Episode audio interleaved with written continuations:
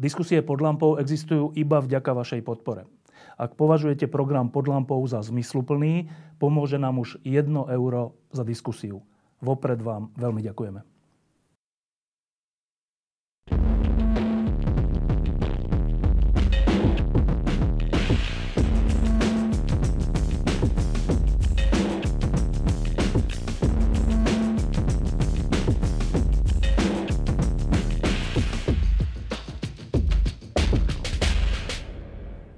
V dnešnej lampe e, sa znova vyhneme, aspoň teda myslím, e, aktuálnej politike a e, skúsime sa pozrieť do vesmíru z dvoch dôvodov. Jeden dôvod je ten, že pred pár dňami vyštartovala a potom vybuchla jedna raketa a teraz je taký vo vzduchu otáznik. Ľudia, ktorí to veľmi nesledujú, tak možno si myslia, že to bolo nejaké nešťastie, iní si zase myslia, že to bolo riadené, tak troška si dáme do toho poriadok, že čo sa to vlastne stalo zo SpaceX, to bol SpaceX.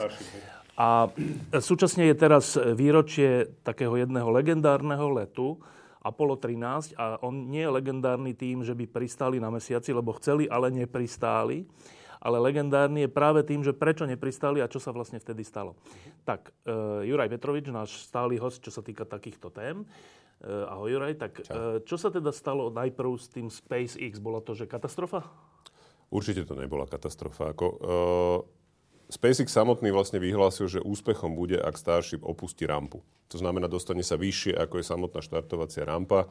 Uh, myslím si, že interne očakávali, že sa podarí aspoň oddeliť prvý, druhý stupeň čiže v podstate e, Super Heavy a Starship. Nie, to sú tie dve časti, z ktorých sa to skladalo. To už sa nepodarilo. Už v podstate z tých snímkov alebo z tých záberov pri štarte bolo jasné, že nefungujú všetky motory, lebo tam je 33 motorov Raptor. Čo ale nezabránilo tej rakete ako stúpať, len teda stúpala podstatne pomalšie, než sa očakávalo. Trvalo to viac ako minútu, alebo tak, hej? Trvalo to oveľa dlhšie, hej, lebo normálne trvá ten odlet od rampy nejakých 20 sekúnd, možno aj menej. A, lebo naj, naj, najdlhšie, v podstate najkritickejšia fáza je naozaj ten štart pri tej rampe. Či tá raketa vôbec sa dostane tak ďaleko.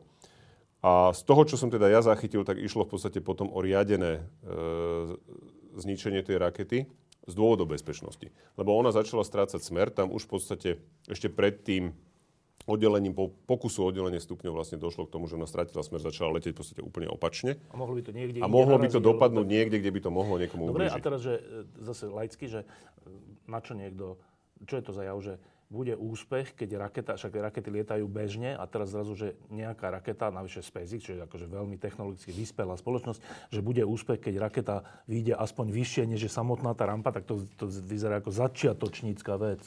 No povedal si tam jednu vec, ktorá je práve to, čo nie je pravda. No? Rakety nelietajú bežne. To no. nie je bežná vec. Každý jeden štart rakety je v podstate vždy pomerne riziková záležitosť. To znamená, aj ten Falcon 9, ktorý štartuje pomerne často, to je no. rozdiel, či bežne alebo často, Môže sa hoci kedy stať, že sa niečo no Dobre, ale nepovažuje sa za úspech, keď iba jednu Nie, rampu. pretože už je to zavedený systém. Dobre. Tu hovoríme o niečom, čo bol vlastne prvý letový test tejto rakety vôbec. A čo, v čom je To znamená, špecifická? keď si spomenieš, Super Heavy má 33 motorov napríklad. Hej. Čo iné To znamená, rakety? že podstatne viac, ako má, ako má povedzme Falcon 9, má tuším 5, ak sa nemýlim.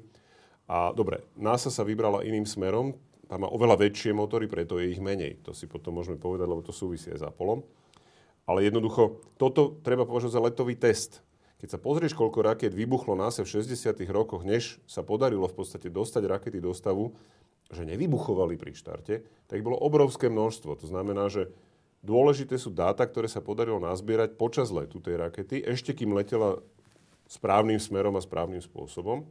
Pretože na základe toho, aj z vyhodnotenia toho, prečo sa vlastne stala tá nehoda, ja som zatiaľ nečítal oficiálne stanovisko, čo presne sa stalo, tak sa dá v podstate zlepšovať tá raketa tak, aby možno už ďalší štart dopadol dobre. A v čom je výhoda, alebo čo je to, v čom je to prelomové, že je tam namiesto 4 alebo 5 motorov 30? Takto, táto raketa je v podstate najsilnejšia momentálne vôbec. V histórii? Si, áno, je silnejšia dokonca ako SLS, ktorú postavila NASA, čo sme sledovali, keď Orion letel okolo mesiaca. Je o niečo silnejšia. Je to také trošku, A to že... je prečo, na čo dobré? No cieľom je samozrejme lety do, do vzdialeného vesmíru. To znamená, potrebuješ ty dostať na obežnú dráhu pomerne veľkú hmotnosť. Aj doprava veľkých nákladov na obežnú dráhu, pretože to má nosnosť vyše 100 tón, to znamená, to už je pomerne veľa. Dnešné Falcon 9 má, má niekoľko desiatok tón a rozhodne nie vyše 100 tón. Dobre, čiže tento let, alebo teda tento, tento kratučký let s výbuchom bol vlastne prípravou na to, aby sme mohli ako ľudstvo vynášať do vesmíru, na mesiac, na Mars, neviem kam, veľké náklady? O to no, ide? buď na obežnú dráhu veľký náklad, alebo menší náklad do väčšej vzdialenosti. To znamená, či k mesiacu, alebo na, k Marsu. Čiže to je, že je rýchlejšia tá raketa, že má viac motorov. To je len nie, nie, o to, že to koľko nosnosť, unesie. To je nosnosť. To je o rýchlosti, lebo ty potrebuješ dosiahnuť len tú prvú kozmickú na obežnú dráhu, to znamená 7,6 km za sekundu. A tá rýchlosť je daná fyzikálne, to nie je, že teraz budem lietať rýchlejšie, tak budem, neviem, hej, keď budem lietať rýchlejšie, budem nižšie. Čiže zase naopak, keď už som na obežnej dráhe, tak čím viac pomalím, do určitej miery, tak tým idem vyššie. Dobre. Hej, tá a cieľom je teda je čo, Mars? No Musk deklaruje, že Mars, Starship v podstate by sa mal používať aj ako pristávací stupeň na mesiaci. To znamená v podstate od, od Gateway, čo je vlastne, čo bude orbitálna stanica Mesiaca, je vlastne tieto lode, bez toho spodného stupňa, mali pristávať na Mesiaci a voziť vlastne ľudí a náklad naspäť potom aj na tú orbitálnu stanicu Mesiaca. Dobre, čiže to, čiže, na to už má SpaceX kontrakt. Čiže nie je to tak, ako na, na prvý pohľad, že niečo, o, nie, o niečo sa Musk snažil a vybuchlo to. Nie, nie, nie. Oni tú raketu zrušili, teda zničili v podstate cieľene a nazbierali dostatok dát, pretože oni dokonca, tá raketa letela až dlhšie, ako je v podstate to najvyššie dynamické zaťaženie. To znamená vlastne kombinácia rýchlosti a odporu vzduchu. A tá raketa už bola nad tou oblasťou. Ak si pamätáš štarty raketoplánu, tam, tam vždycky bolo, že prepare for max Q. A to max Q je presne to maximálne dynamické zaťaženie celej tej, celého toho to stroja. moment? To je kritický moment, ktorý v podstate otestuje štruktúrálnu pevnosť tej rakety ako takej a tá vydržala. To znamená, že už tento napríklad bod je pre SpaceX dôležitý, že vlastne tie výpočty a simulácie, ktoré sa robili, sedia s tým, čo je realita. Dobre, lebo e, ja som sledoval to video, alebo mm-hmm. čo to bolo, video neskôr a to bolo také zaujímavé, že, že prvá správa bolo, že vybuchlo to, tak som mm-hmm. si to mhm. pozrel a tam tí ľudia, zrejme teda z toho strediska alebo z tej, z tej firmy, no, zo SpaceX, áno. kričali nadšením. To je trošku taká kultúra v tom SpaceX, že v podstate čokoľvek sa stane, tak tam... Ale kričali nadšením, tak myslím, taký... že keď, to, keď sa to zdvihlo, keď, keď ešte ďalšie áno. išlo, tak, že... Dobre, tak e, to je len na vysvetlenie toho, že čo sme uh-huh. videli a možno nechápali viacerí. A teraz k samotnému tomu Apollo 13. E, to je taká legendárna vec, dokonca je o tom kniha a film známy s Tomom Hanksom. Uh-huh. E, tak e, Apollo 13 naznačuje, že to, je, to je, bolo od Apollo 1 až po Apollo 13 boli všelijaké lety. Hej? Uh-huh. E, a, teda ako sa to vyvíjalo? Prečo, v akom štádiu bolo to, že Apollo 13? Apollo 13 mal byť, tre, malo byť tretie pristátie na mesiaci. Apollo 11 bolo prvé. Apollo 12 pristálo na mesiaci. Tam bol v podstate, tam bol Pete Conrad a Albin. Dokonca sa podarilo pristáť len 300 metrov od sondy, ktorá pristála na mesiaci rok predtým. Takže to boli v podstate úspešné lety. A Apollo 13 bolo iné tým, že nemalo pristávať e, niekde v okolí alebo v oblasti mesačného rovníka. To je dôležité, lebo na mesiaci okolo rovníka sú väčšinou tie moria, takzvané, ktoré sú zložené v podstate z bazaltovej lávy. Čiže tam už geologicky veľmi nebolo čo skúmať. A teda Apollo 13 mala byť prvá misia, ktorá by pristála v pohorí Fra Mauro na mesiaci. A za tým účelom ale museli zmeniť dráhu. Lebo tá dráha, ktorú používalo aj teda všetky v podstate dovtedy, čiže 8, 10, 11 a 12, to boli Apollo, ktoré leteli k mesiacu, osmička ho obletela, desiatka tiež, 11 pristal, pristala, 12 pristala, tak 13 musela tú dráhu zmeniť tak, že už nebolo možné bez akejkoľvek pomoci vrátiť sa naspäť k Zemi. Oni počas letu urobili, proste zapálili motor e, servisnej sekcie na pár sekúnd v podstate a zmenili tú dráhu tak, aby sa dostali na obežnú dráhu okolo mesiaca, tak aby mohli pristať v tom pohorí. A potom, že potom by sa nemohli dostať k Zemi? Či čo si dostali, no nedostali by sa voľným letom k Zemi. Tie všetky, všetky lety predtým boli urobené tak, že keby si ty, keď si odštartoval k mesiacu a už by si nič nerobil, obletel by si mesiac a vrátil by si sa k Zemi. Tá dráha bola tak navrhnutá. Isté s nejakými drobnými korekciami. Tu už to neplatilo. Tu keby e, nič nerobili, tak obletia mesiac, to je v poriadku, ale minuli by sme asi o 60 tisíc kilometrov a odleteli by proste do vesmíru. Dobre. No. To je dôležité práve preto, kedy sa aj stala tá nehoda potom. Dobre, a teda cieľom Apollo 13 bolo pristať na mesiaci, na, teda na inej časti než dovtedy, kvôli geologickým veciam. Geologický prieskum. Posadka Apollo 13 bola prvá, ktorá dostala, že fakt, že fest geologický výskum, akože e, výcvik pre terénny výskum geologický. Tam e, Jack Schmidt bol jediným vedcom vlastne v programe Apollo. Jeho učiteľ Lee Silver z Caltechu sa nechal presvedčiť, že aby astronautom urobil výcvik terén, na terénnu geológiu a práve táto posádka bola prvá, ktorá ten výcvik dostala. Čiže oni boli reálne pripravení na to, že zbierať vzorky, nielen tak, že vidím kamen, zoberiem ho, ale v kontexte a proste to, čo, to, čo geológovia pre geológov je zaujímavé. Dobre, no a teraz tá, to Apollo 13, tá samotná raketa bola iná ako tie predtým? Nebola. Nie, Apollo 13 bolo úplne rovnaká raketa, ona si len niesla v tom servisnom module jednu drobnosť z minulosti. A to je práve na tomto, tam sa pekne ukazuje, že to nikdy nie je, že jedna veľká vec, ktorá sa stane. V tom servisnom module bola jedna... Čo je to servisný modul? Servisný modul, uh-huh. môžeme si ho ukázať inak. To si môžeme ukázať, ja to tu nájdem. Servisný modul je jedna z častí rakety, alebo teda lode Apollo, ktorý ktorý teda vlastne takto, obsahuje... Keď to štartuje, tak tie jednotlivé diely poodpadávajú, tie motor, motory. Mo, ako raketa samotná celá sa použije a vlastne sa odpojí. A zostane? Zostane nám to, čo si tu môžeme ukázať. Takto vlastne vyzerá loď Apollo kompletná. Už bez motorov teda? Už teda bez rakety. Hej, bez rakety Saturn 5. Toto je len samotné Apollo. To znamená, toto je lunárny modul. To je to, čo dosadá Toto na... je to, čo pristáva na mesiaci. Tu tento malý kúžel, to je vlastne veliteľský modul, kde posádka normálne trávi čas počas letu na Tam, mesiac aj, aj naspäť. A toto veľké, to je vlastne servisný modul. Tu na konci je motor, to je veľký motor servisnej sekcie vlastne, alebo servisného modulu, ktorým sa brzdí pri mesiaci a následne potom zase pridáva rýchlosť, keď odlietaš od mesiaca. Plus sa s ním dajú robiť korekcie dráhy. A toto, čo, a táto čo, pri, časť, toto, čo pristáva na mesiaci, má tiež nejaký motor? To, má, to má dva motory. Tu no. je jeden pristávací, ktorý brzdí. Ktorý, keď teda pri pristáni samozrejme brzdí. A táto horná časť sa vie oddeliť. A tu je ďalší motor, ktorý vlastne funguje pri štarte z mesiaca. Iba povrchu. tá horná časť ide? Iba ide... tá horná časť. Tento spodok, ten ostane zostáva? na mesiaci. 5 takýchto spodných stupňov na mesiaci stále sedí. Dajú sa, dokonca boli vyfotené. Dobre. Nejako po roku 2000. A toto je vlastne servisný modul, kde máš nádrže s kyslíkom, s vodíkom, je tam samozrejme s palivom pre tento motor, pre reakčné motorčeky sú tam antény a ďalšie veci. Preto sa volá servisná sekcia, lebo to je vlastne také kvázi technické zázemie pre ten veliteľský modul. A ľudia to, teda sú len tu? Ľudia sú len tu v tomto. Čiže je také, že malé, hej? No ono to má 2,5 metra priemer, čiže nie je to úplne malé, ale teda na naše pomery áno.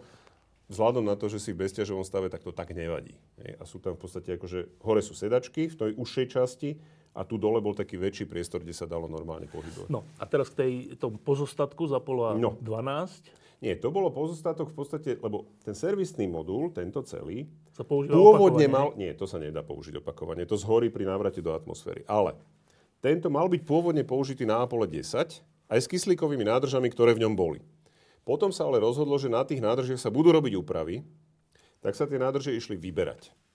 A ono to je v takom ráme, v, tej, v, tej, e, v tom servisnom module, tá nádrž.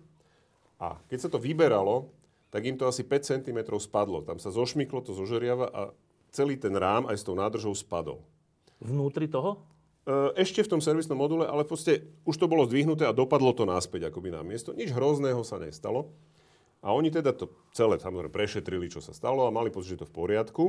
Tak tie nádrže normálne ešte opravili, čo bolo to, vymenili veci, ktoré chceli vymeniť a namontovali ich do servisného modulu, ktorý mal byť na Apollo 13. Čiže pôvodne to vlastne malo letieť na, na 10. A nelet, neletelo? Neletelo, letelo to potom až na 13. A prečo to neletelo vtedy? Lebo, lebo tam sa použil iný servisný modul. Oni boli zameniteľné, bolo vyrobených viacej a proste zatiaľ, čo tu sa robil servis, desiatka už dávno letela. Dobre. Čiže a v tej nádrži sa v podstate zdalo sa, že sa nič nestalo. Problém bol v tom, že stalo sa. Skrivila sa trubka, ktorú sa tá nádrž na Zemi vypúšťala. Čiže nemalo to vplyv na to, jak sa správala tá nádrž počas letu, ale malo to vplyv na to, že keď robili testy na Zemi, tak nevedeli tú nádrž vyprázdniť. A to sa muselo vyprázdniť, lebo ten kyslík tam nemohol zostať stále. A tak sa rozhodli, že vyvaria ten kyslík z tej nádrže, lebo tam bol ohrievač. Aby ten kyslík nebol príliš studený, aby sa to dalo zohriať a bol tam ventilátor, ktorým sa to za letu miešalo. Problém bol v tom, že ohrievač mal relé, ktoré bolo na 28 V na rampe sa používalo 65 V a celá loď bola prerobená na 65 V, okrem tohto jedného malého rele za 2 doláre, ktoré niekto zabudol povedať tomu výrobcovi, že nie 65, ale 28 V. A oni, keď išli vyvariť ten kyslík z tej nádrže, tak to rele sa zvarilo dokopy a neregulovalo teplotu. Ten ohrievač, ktorý bol v tej nádrži, mal držať teplotu, že 20 stupňov v tej nádrži, plus. Pri 20 stupňoch kyslík, ktorý má minus 186, začne vrieť a proste vyparí sa hej, a vyfučí z nádrže. No lenže tam nebolo 20 stupňov, ale keďže to relé nefungovalo, tak tam bolo 1000 stupňov. A teplomer, ktorý mal ukazovať teplotu v nádrži, mal zarážku na 27 stupňoch. To znamená, technik, ktorý to sledoval na rampe, netušil, že tá nádrž je v podstate vnútri kompletne upečená. Stalo sa, izolácia káblov v tej nádrži sa kompletne spiekla a opadala. Tá sa rozpadla. A počkaj, ešte, kým, kým sa dostaneme k tomu, mm-hmm. že, že keď zistili, že teda chceli odtiaľ dať úplne na začiatku. Chceli z tej nádrže... Pri testoch, keď už sa Apollo 13 malo letieť, tak sa testovalo. Normálne máš štart, nácvik štartu. Hej? A Dobre. bol tam kyslík a chceli ho dostať po, po tom teste von. Dobre, to sa normálne robí. Áno. A teraz, že keď im to nešlo, to, to není také, taká akože červené svetelko, že počkaj, keď to nejde, tak asi je nejaký problém. Oni vedeli, lebo z toho predošlého reportu bolo zrejme, že tá trubka, ktorou sa to vypúšťa, ktorá no. sa ale za letu vôbec nepoužívala. No. Čiže oni hovorí, že všetko ostatné fungovalo počas tých testov, ktoré robili. No. Čiže kyslík išiel do palivových článkov normálne, jak mal. Všetko? všetko fungovalo, len to nevedeli vypustiť. A že dobre, to je drobnosť. Opýtali sa Lavela, že či s tým má problém. On povedal, že nie, že to, okay, keď, to, je... to bol veliteľ letu, Jim Lavel. Ne? No. On povedal, že nie, že teda dobre, keď všetko ostatné funguje, tak nemám s tým problém tak ju tam nechali, tú nádrž. Lebo keby ju mali meniť, tak to by znamenalo, že sa celý štát musí minimálne o mesiac posunúť zase. Čiže boli by tam problémy s tým spojené. Dobre, čiže vedeli, že je nejaký mal, maličká porucha, ktorá ale podľa Nebráni všetkých nebránila nejakému letu ani tak, ničomu. Proste tak. je to iba pri vypúšťaní, ktorý pri lete sa nerobí. Áno, a keby to relé fungovalo normálne, že by ten kyslík vyvarili proste pri tých 20 stupňoch, tak by sa ani nič nestalo počas letu. Čiže len to, že sa spojili tieto dve veci naraz, že tá trubka bola poškodená a to relé nebolo na správne napätie, tak sa upiekla komplet izolácia káblov v tej nádrži a, a tie káble relé, zostali teda obnažené. relé je pre lajka, čo je to relé? To je spínací kontakt, ktorý v podstate mal na základe teploty spínať a rozpínať vlastne ohrievač v tej nádrži. Aby? Aby sa ten kyslík zohrial, ale nie je zase príliš. Čiže to relé fungovalo ako termostat. A čo sa mal zohriať? Aby ho vyvarili z tej nádrže. To je pri tom vypúšťaní. Pri tom teste, áno. Pri, in, pri samotnom Inak sa to lete... normálne... Ne... Ohrievač tam bol, trvalo, aby po, počas letu nebol ten kyslík príliš studený, lebo vo vesmíre samozrejme mohlo sa stať, že by sa príliš podchladil a potom by klesol tlak v tej nádrži. Čiže bolo treba udržiavať ten tlak v tej nádrži a ten ohrievač fungoval práve na toto. Dobre. A teda, štartuje Apollo 13, mysliac si... Že všetko je v poriadku. Že síce tam je nejaká trubka, ale tá sa používa iba pri vypušťaní, čo my počas Na to už nikto neurobíme. Dobre, a iné, iné všetko funguje. Dobre, a teraz, uh-huh. keď, keď hovoríš, že e, teda dôležitosť tej nádrže je v tom, že to je kyslík, ktorý je na dýchanie. Teda, hej? No, dôležitosť je hlavne, že to je kyslík na výrobu elektriny. Aha, nie na dýchanie. Aj na dýchanie, ale na dýchanie ho spotrebuješ pomerne málo najväčšia spotreba bola na výrobu elektriny, lebo Apollo malo presne v tomto servisnom module malo tri palivové články, ktoré vyrábali elektrinu. Oni nemali vôbec solárne panely, čo dneska majú v podstate normálne vesmírne lode. To znamená, že elektrina na Apollo sa vyrábala tak ako sa dneska hovorí, že vodík a, a palivové vieš, auta no. a tak ďalej. Palivový článok, kde išiel vlastne kyslík, vodík, vznikala elektrina a voda. Dobre. A voda bola rovnako dôležitá, pretože to vodou sa chladila elektronika v celej lodi. Dobre, čiže, čiže Voda a elektrina boli dôležitejšie ako kyslík na dýchanie. Dobre. Dobre, a na to tam ten, tá, tá nádrž kyslíková bola. Mm-hmm. Teraz oni štartujú a už vtedy bolo, bola, bola táto nádrž vlastne nefunkčná? Nie, ona fungovala normálne. 55 hodín sa nič nedialo. Dokonca oni ju aj miešali a nič sa nestalo. Tam bola len otázka, že v tej nádrži boli holé káble, ktoré viedli k tomu ohrievaču a k ventilátoru. Čo znamená holé káble? Bez izolácie. Lebo? Tá izolácia zhorela v tej nádrži, Ale keď sa to vyvarilo. fungovali? Káble fungovali. No ten kábel, ten medený drôt, ten nemá prečo nefungovať, aj keď je ponorený v, v kvapalnom kyslíku. Len problém bol v tom, že hrozilo, že ak by sa k sebe priblížili neizolované káble, tak preskočí iskra. To už problém je potom. Dobre.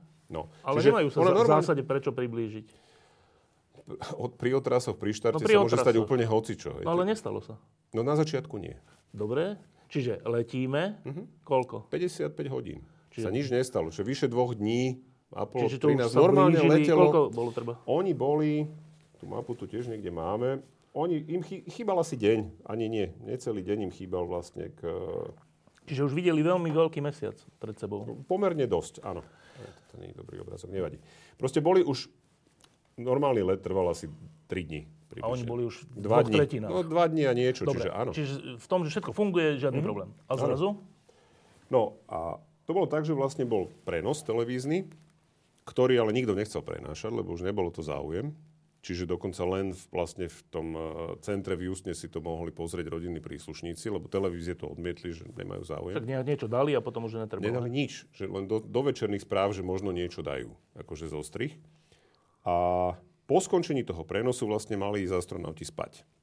Cieľom cieľom vlastne Mission Control bolo vždy urobiť všetko predtým, než pôjdu spať tak, aby ich nebudili nejaké alarmy. A jeden z alarmov, ktorý sa pravidelne zvykol ozývať, bolo práve to, že v tých nádržiach bola nehomogénna zmes plynu a kvapaliny. Lebo v tom bezťažovom stave sa ti to nerozdelí a potom nefungovalo riadne meranie vlastne stavu tej nádrže a keď to zahaprovalo, tak tam potom hučal alarm v kabíne a budilo to astronautov. Čiže vždy bola snaha pred spaním zamiešať všetky nádrže. Oni keď sa zamiešali, tak sa to zhomogenizovalo a čo, potom čo to meranie fungovalo. Obsah v tých nádržiach. Čo? Aj vodík, aj kyslík. Med, tam bol normálne ventilátor. Nie, tam bol v každej nádrži bol ventilátor malinký, ktorý vlastne dokázal tú nádrž premiešať. Čiže vodíkovú zhomogenizoval. A vodíkovú kyslíkovú. zvlášť, kyslíkovú zvlášť. Každej tej nádrži. Boli dve vodíkové, a čo dve tam premiešal? Však tam bol len vodík a len, len kyslík. No ale kvapalina a plyn. Ja aj v tomto zmysle, Tá zmes, aby, bolo, uh, aby bola homogénna, hej, lebo však si bez ťažovom stave, čiže ono sa ti to neoddeli, nemáš hladinu. Hej. A aby, sa meranie, aby meranie fungovalo, tak bolo treba to proste pomiešať. Dobre, to urobili. A toto urobili. No a presne v tom čase sa stalo to, že tie káble nejaké v tej kyslíkovej nádrži číslo 2 sa dostali tak blízko, že medzi nimi preskočila iskra. Dostali sa blízko zrejme tým miešaním tej, no, tej zmesi, hej? No aj tým, ale hlavne tým, že vtedy v nich bol prúd. Inokedy mohli byť kľudne aj opreté o seba, nič by sa nestalo. Ale keď zapli ten ventilátor, tak dokonca ešte 16 sekúnd sa nič nedialo. A potom proste došlo skutočne k tomu, že vlastne v tej nádrži došlo k výbuchu, to bol prvý výbuch, čím vlastne tá odtrhlo vrch tej nádrže. No a v tom momente samozrejme ten kyslík kompletne sa splynil a vyrazilo vlastne celý panel na tom servisnom module smerom von. Smerom kam? Smerom von do priestoru. Akože do vesmíru? Áno. Čo tam bola diera? Tam bola normálne, tam bola obrovská diera, potom v podstate tam zostala len, samozrejme, že boli poškodené aj vnútorné ešte potrubia, káble a tak ďalej, ktoré boli v tom jednom priestore.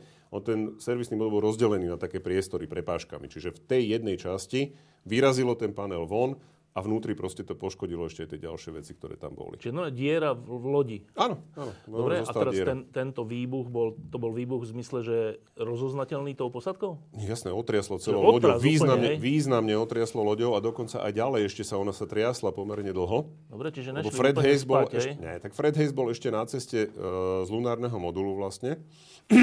a Jim Lovell bol tiež niekde v kabíne Jack Swagger bol na mieste, on vlastne zapol to miešanie, tak jeho to hodilo normálne o a Fred hovoril tiež, že proste videl, že sa celý ten tunel medzi tými dvoma loďami trasie proste. To, to bol pomerne silný výbuch. Dobre, a toto keď sa stane, to je dosť taká situácia, že si ďaleko od Zeme, e, ešte celkom ďaleko od Mesiaca a, a výbuch znamená skoro, že fúha, tak asi zomrieme, nie? No, problém je v tom, že ty vlastne nepočuješ výbuch, lebo okolo je vákuum. hej? cítiš ten... Otrasie loďou, nevieš prečo, nemáš ako sa na to pozrieť, pretože keď si vezmeš ten Apollo, tak to bol kúžel, kde okná smerovali tu a pod ním bol ten servisný modul, na ktorý nemáš ako vidieť, lebo tam žiadne zrkadlo samozrejme A do neho môžeš ísť? Nie. Nie, nie, tam medzi tým bol ten tepelný štít, ktorý... Nič, proste... nie, nevieš sa tam dostať a pozrieť sa. A nemôžeš oni nevedeli, že čo sa stalo. nič nie, také. Nie, nie, nie. Čiže oni len zbadali, že majú zrazu nízke napätie na jednom z rozvodov elektriny. A to indikovalo zo začiatku, že nejaký problém s elektrikou, že proste palivové články nevyrábajú dosť elektriny. Pochopiteľne, lebo tam tá jedna nádrž vôbec už nebola. Teda te, tej elektriny, ktorá sa vy... vyrába v palivových článkoch z vodíka a z kyslíka. kyslíka. To hmm. neprebiehalo, čiže... Prebiehalo ale zle a slabo. Z iného článku nejakého? No, oni mali, tie nádrže boli dve. Jedna vybuchla, druhá zostala v tej lodi, ale... Dve boli tiež... akože záložné? Alebo prečo? Nie, oni boli, boli číslo 1, číslo 2. Ale že stačilo aj keby iba jedna fungovala? Teoreticky áno, pokiaľ by nebola poškodená. Akože tam vždy Teraz bolo ideme pomerne tomu, ešte aj tá zálohy. druhá bola poškodená? Tá druhá, no, S tým uh, vyzerá, že potrubie, potrubie od tých nádrží k palivovým článkom bolo pod, uh, Kvôli tomu výbuchu? No áno, lebo tú jednu nádrž tu úplne vytrhlo von. To znamená, že ona bola pripojená na potrubí A vyzerá to tak, že teda tam naozaj, to nikto už nezistí, lebo ten servisný modul zhorel v atmosfére pri návrate, ale tá domnienka je taká, že v podstate áno, že, že vytrh, utrhlo nejakú časť potrubia, cez ktoré začal unikať kyslík aj z tej druhej nádrže. Dobre, a teraz to znamená, že skôr alebo neskôr ti dojde ten kyslík úplne. Čiže tam sa ano. zadusíš vlastne. No nie, zadusiť nie, hovorím znovu, zadusiť nie je taký problém, lebo tak veliteľský, modul, nie, veliteľský modul mal pomerne, mal ešte vlastnú malú kyslíkovú nádrž. Jako záložnú? Áno, ktorá sa používala v zásade pri návrate na Zem, lebo vtedy si už ten servisný modul sa odhadzoval, čiže aby tam bola. A, druhé, a tá by vydržala? Tá by nejakú dobu vydržala. Takisto vlastne lunárny modul mal, mal pomerne veľa kyslíka. To sa, k tomu sa dostaneme. Ale ten hlavný problém bol skutočne tá energia elektrína a voda. Lebo proste keď nevieš vyrábať elektrínu, tak ti prestane fungovať kompletne Prístroje, všetko. Prístroje, navigácia, nevieš kam letíš, nevieš sa orientovať, nevieš spustiť motory, nevieš nič robiť, komunikovať. Čiže by si sa nevrátil na zem ani tak, nič, hej? Hej, presne tak. Čiže iste aj s tým dýchaním by časom mohol byť problém, ale dôležitejšie bolo toto, lebo kyslíkom si vieš pomôcť aj z toho lunárneho modulu. Dôležitejšia bola tá elektrína a tam sa ukazovalo najprv, že majú asi na hodinu elektrínu. A koniec? Z tej jednej nádrže, áno. To vedeli? To už, to už postupne sa ukazovalo, že áno, že teda tak, lebo aj na Zemi, aj v lodi máš ukazovatele, čiže oni videli, že klesá im aj tlak v tej druhej nádrži, teda v tej jedničke a tým pádom aj množstvo. Navyše, Lovell si všimol z okna, že proste niečo im z lode uniká. Tam bol normálne taká, taký akože prúd, pomerne rýchly, rýchlejší, jak, rýchlejší, jak vo filme, uh, plynu. Proste zmrznutých častí, hej, to zmrznutý kyslík normálne proste prúde z lode. Bolo jasné, že im to uteká. Čiže oni potrebovali urobiť, najprv si mysleli, že stačí vlastne uzavrieť ventily k dvom palivovým článkom. To tiež nepomohlo. Bolo jasné, že sa musia presťahovať do lunárneho modulu. Aby? Aby prežili. Vypnúť Ako... kompletne veliteľský modul, nechať si proste nejaké zásoby na návrat do atmosféry, lebo to bol jediný, jediná časť lode, v ktorej sa vieš vrátiť na Zem vlastne. Ale ten let zvyšný museli absolvovať v lunárnom module. No počkaj, Lebo ale... ten mal zásoby, vlastné zásoby kyslíka, vlastné zásoby vodíka, mal vlastné zásoby nejakej vody a tak ďalej. Čo, ten Čiže, lunárny modul? Lunárny modul, áno. Počkaj, ale dobre, že e, letím na mesiac, hm? výbuch, vidím, že unika, vidím, že mi klesá elektrika, dobre, tak presuniem sa do toho lunárneho modulu, modulu no. ktorý je určený v skutočnosti na to, že mám ísť na mesiac, ale to už, ne, to to už si ešte povieme, áno. To už, no to teraz už neriešim, nemám hej? inú možnosť. Nie, takto. Ten scenár sa totiž preberal že keby došlo k vážnemu zlyhaniu veliteľského modulu, tak áno, dá sa použiť lunárny modul ako záchranný člán. Ale že už bolo jasné, že nejdeme na mesiac. To, no jasné. Že ideme sa vrácať. V momente, keď, v momente, keď zlyhal minimálne jeden palivový článok, bolo jasné, že nemôžu ísť na mesiac, Dobre. lebo to bolo v pravidlách misie, že musia všetky tri fungovať. Dobre, a teraz tak už vedeli, že nie, to je záchranná veľký misia. problém sa stále, teraz ide o to zachrániť si život. Mm-hmm. Dobre, a teraz, že ako si zachránime život, keď nám klesá elektrika? No tak, že ju vypneš úplne, aby si si zachoval, lebo tam bola ešte aj batéria v, tej, v tom veliteľskom module, zase na ten návrat do atmosféry. Keď odhodíš servisný modul, už si nemal palivové články, čiže tam bola batéria, ktorá sa dala zachrániť, ale... Kde bola? Vo veliteľskom module. Tam, kde boli Tam bola ľudia? malá nádrž kyslíka a malá batéria, ktoré sa používali pri návrate do atmosféry. Čiže vedeli, že OK, musíme teraz rýchlo všetko vypnúť, no. aby sme tieto zdroje zachovali pre návrat do atmosféry a všetci sa presunúť do lunárneho modulu, ktorý musíme zapnúť, aby fungoval. Ktorý žije z čoho?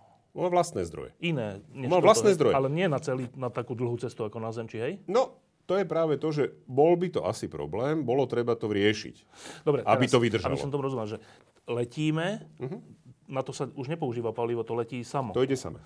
Dobre, ale keď chcem ísť na, naspäť na Zem a nie na Mesiac, tak musím, nemusím urobiť nejaký no, manéver? Dostávame sa k tomu, čo som hovoril predtým. Keďže tá dráha už nebola dráhou voľného návratu, musíš použiť nejaký motor, aby si sa na tú dráhu toho voľného návratu vrátil. Čo to je, čo to je dráha voľného? Čo... Dráha voľného návratu je to, čo som hovoril, že odštartuješ, letíš okolo mesiaca a bez čohokoľvek sa vrátiš na k Zemi. Jak je to možné? Sir Isaac Newton to tak vymyslel. Čo, čo znamená, že, so, že letíš, teraz ideš gravitáciou mesiaca, ťa to, ťa to akože od, obtočí. Ťa to vráti naspäť.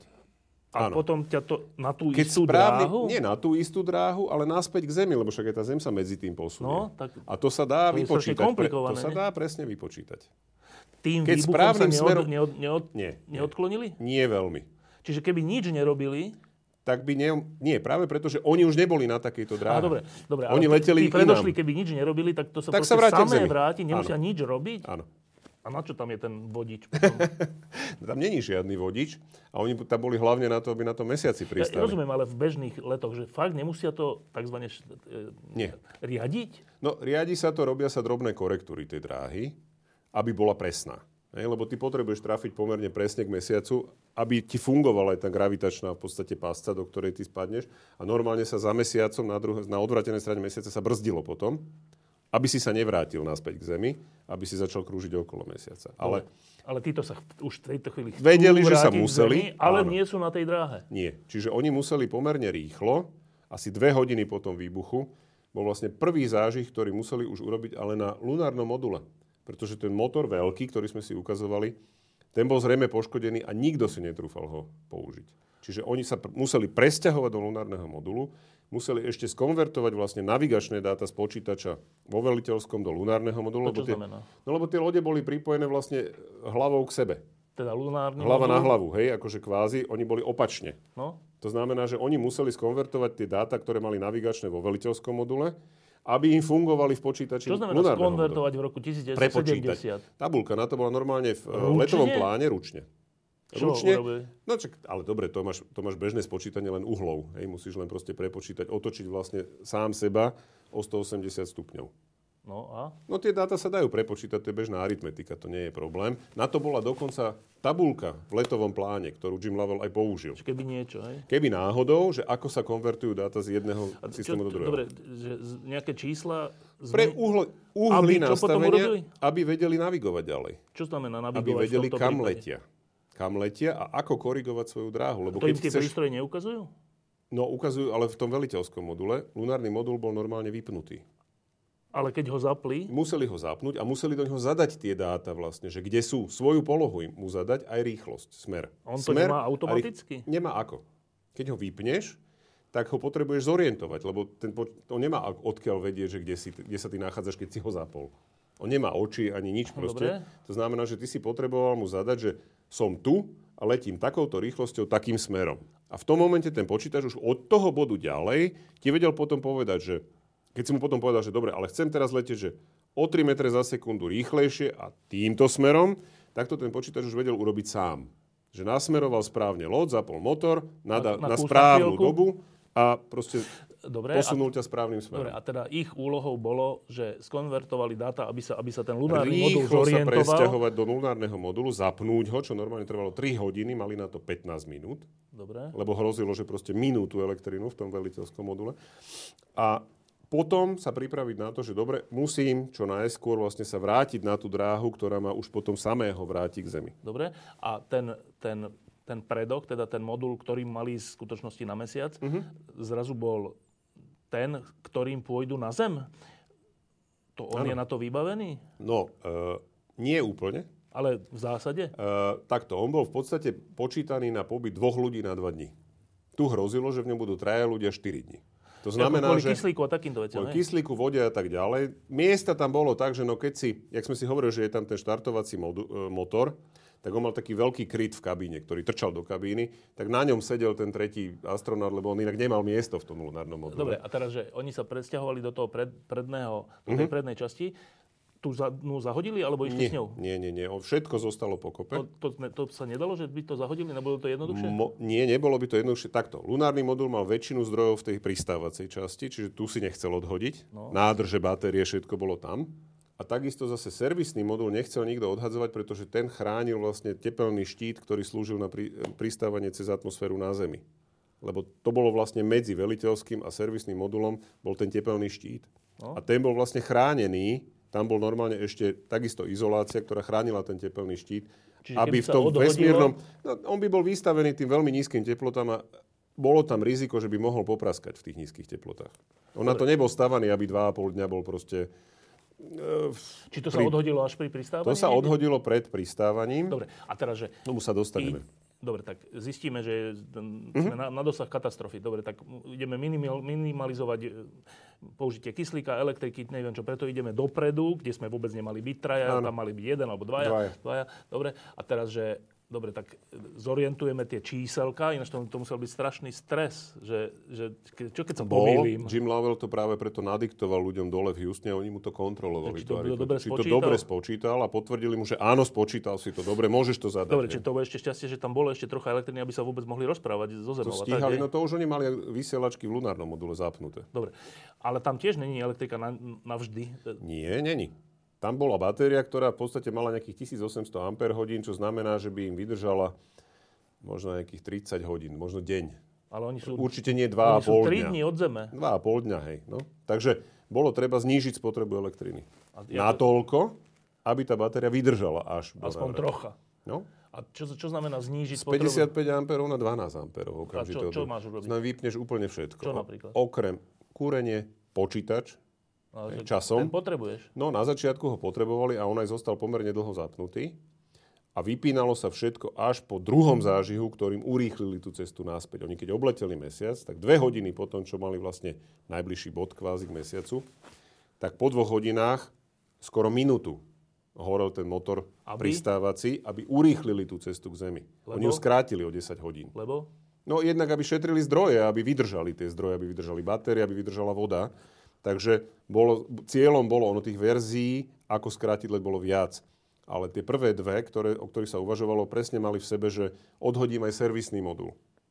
A tam bolo riziko, že ten tepelný štít sa po, poškodí, takže to Čo nakoniec... vadilo pri No pristávaní až? ako čo ti pomôže, že doletíš skôr, keď nakoniec zhoríš v atmosfére. Dobre. Čiže, čiže nakoniec sa rozhodlo, že bude to tá kvázi najpomalšia verzia, že len o 10 hodín predlž- e, skrátia ten let, ale že teda zostane tá loď celá poskladaná tak, jak bola. A o 10 hodín skrátiť stačilo na, Stačilo. na to, že... Oni to, pri, keď drasticky zniží spotrebu elektriny, plus oni mali z Apollo 11 napríklad skúsenosť, lebo Apollo 11, keď sa vrátili z mesiaca, tak tú hornú časť toho lunárneho modulu nechali na obežnej dráhe zapnutú.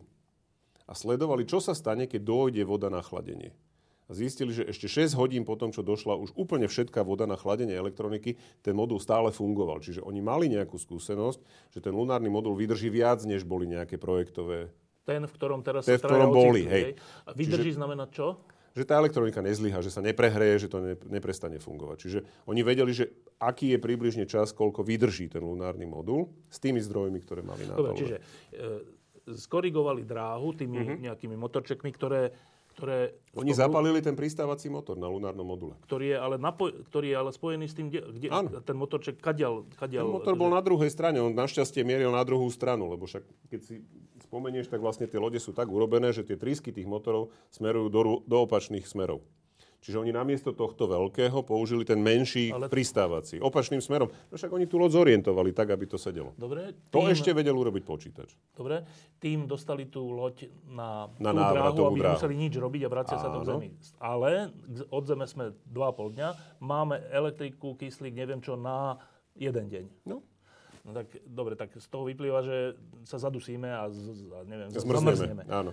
Dobre, tak čo ideme urobiť? Vypneme všetko, čo sa dá. No ale čo, čo môžeme vypnúť? Môžeš vypnúť kúrenie. A tak zamrzneš. No nie úplne, lebo zase nejaké teplo v tá loď si udrží. No tak dobre, však to kúrenie je tam na to, A tá aby loď si je, izolova- tá loď je izolovaná, to není zase tak, No, že by to úplne sa vchadia. No tak samozrejme, že na to, aby ti bolo príjemne, aby si mal tých príjemných 25 stupňov, však tam ne, nejdeš No a keď to vypneš, tak ušianke. stane? No, takto, slnko tiež nejakým spôsobom trošku ohrieva tú loď a nejakú dobu to vydrží, to má nejakú tepelnú kapacitu. Aj ten vzduch, aj ľudia, ktorí sú tam. To znamená, že ono to kúrenie bolo vypnuté, občas sa na chvíľočku, ale nie, nezapínalo sa vôbec. To proste, tam rátalo bola sa, teplota? tam bola teplota okolo 4 stupňov. A oni boli... Oni boli v takých pomerne nepríjemných e, kombinézach zo sklenených vlákien, ktoré boli nehorlavé, ale teda malo to ďaleko od niečoho na, ohrie, na, na to, že by ťa to ohrialo. Čiže oni boli v 4-stupňovej Boli teplote 4 stupňové dva teplo. dní. Dva a pol dňa, hej. To sa dá prežiť? No, ako očividne áno. Tak keď si, keď si zase vojenský pilot a námorník, tak ako si zvyknutý na niečo a máš 35 rokov, tak vydržíš. Ako je to také, že bolo to veľmi nepríjemné. Má to jednu výhodu. Keď si v bezťažovom stave a nehýbeš sa, tak telo si zohreje vzduch, ktorý je tesne pri ňom a vytvorí ti vlastne takú izolačnú vrstvu, ktorá kým sa nepohneš, tak tam je. To znamená, že oni keď napríklad išli spať do toho veliteľského modulu, kde bolo, že plus 2, tak keď sa im darilo, že vôbec sa nehýbať, tak sa im podarilo vytvoriť si takú obálku takého teplého, teplejšieho vzduchu, v ktorom sa dalo ako tak aspoň zadriemať. Samozrejme, to žiadny veľký spánok oni nebol. v tejto situácii išli aj spať? Museli. No ne, nedokážeš byť proste 48 alebo koľko, 70 hodín proste hore. To, Dokážeš, nedokážeš? to sa nedá. Robil by si strašne chyby. Bolo dôležité, aby si aj oddychli. Tam dokonca vznikla, v riadecom stredisku vznikla pomerne intenzívna hádka o tom, že čo majú robiť najskôr, lebo po tom druhom zážihu, keď pridali plyn, tak práve to bolo o tom, že začať vlastne otáčať tú loď, aby sa ohrievala rovnomerne od slnka. Lebo to slnko ti to ohrieje. Troška. Dosť. Pomerne dosť. Práve preto ju bolo treba ohrievať, e, rotovať. Tá loď, keď letela k mesiacu, ona vždy rotovala. Tam ona, ale Kvôli to tomu? riadil počítač, áno. Aby jedna časť nebola, že úplnom mraze a druhá nebola trvalo na slnku. Lebo keď si vezmeš, tak aj na mesiaci tam nie je atmosféra, ale cez deň je tam plus 120. Úplne normálne na povrchu teplota, keď je teda poludne na mesiaci. To znamená, to slnko dokáže tú loď pomerne silne zohrievať a preto ňou musíš rotovať. Druhá vec bola, že by sa mali nájsť a tretia, že by mali oddychovať a vypnúť vlastne všetko. A nakoniec teda ale bolo na Jim Krancovi, aby rozhodol, že v akom poradí to bol, urobia. to kto? Jim Kranz bol veliteľ, bol vlastne letový riaditeľ pre Apollo 13. Na Jeden Zemi? z letových riaditeľov na Zemi. Hej. Dobre. Toto sa na Zemi riešili. Všetky tieto veci sa riešili na Zemi. Dobre, a teraz teda oni vypli, vypli kúrenie, čiže bolo im Vypneš troška kúrenie, zima, vypneš počítač, ktorý žerie akože pomerne veľa ale tým elektriny. pádom nemáš žiadnu informáciu, kde si, čo si, Máš či máš? vysielačky, máš vysielačky a máš jediné, čo bolo zapnuté, boli vysielačky a ventilácia, lebo tam musela bežať, plus chladenie týchto dvoch systémov. Vysielačky, čo, čo znamená No, vysielačky? aby boli schopní komunikovať so Zemou. So zemou. To asi nežerie veľa Nie, elektriky. nie, nie. A ventilácia musela ísť, pretože inak by Dobre, to a teraz nešlo. oni toto všetko, keď vypli a znížili a neviem, tak Mhm. oni boli v tom, že tým pádom sú zachránení, alebo to bolo stále také, že to nevieme. Stále čo- sa mohlo stať úplne, že hocičo.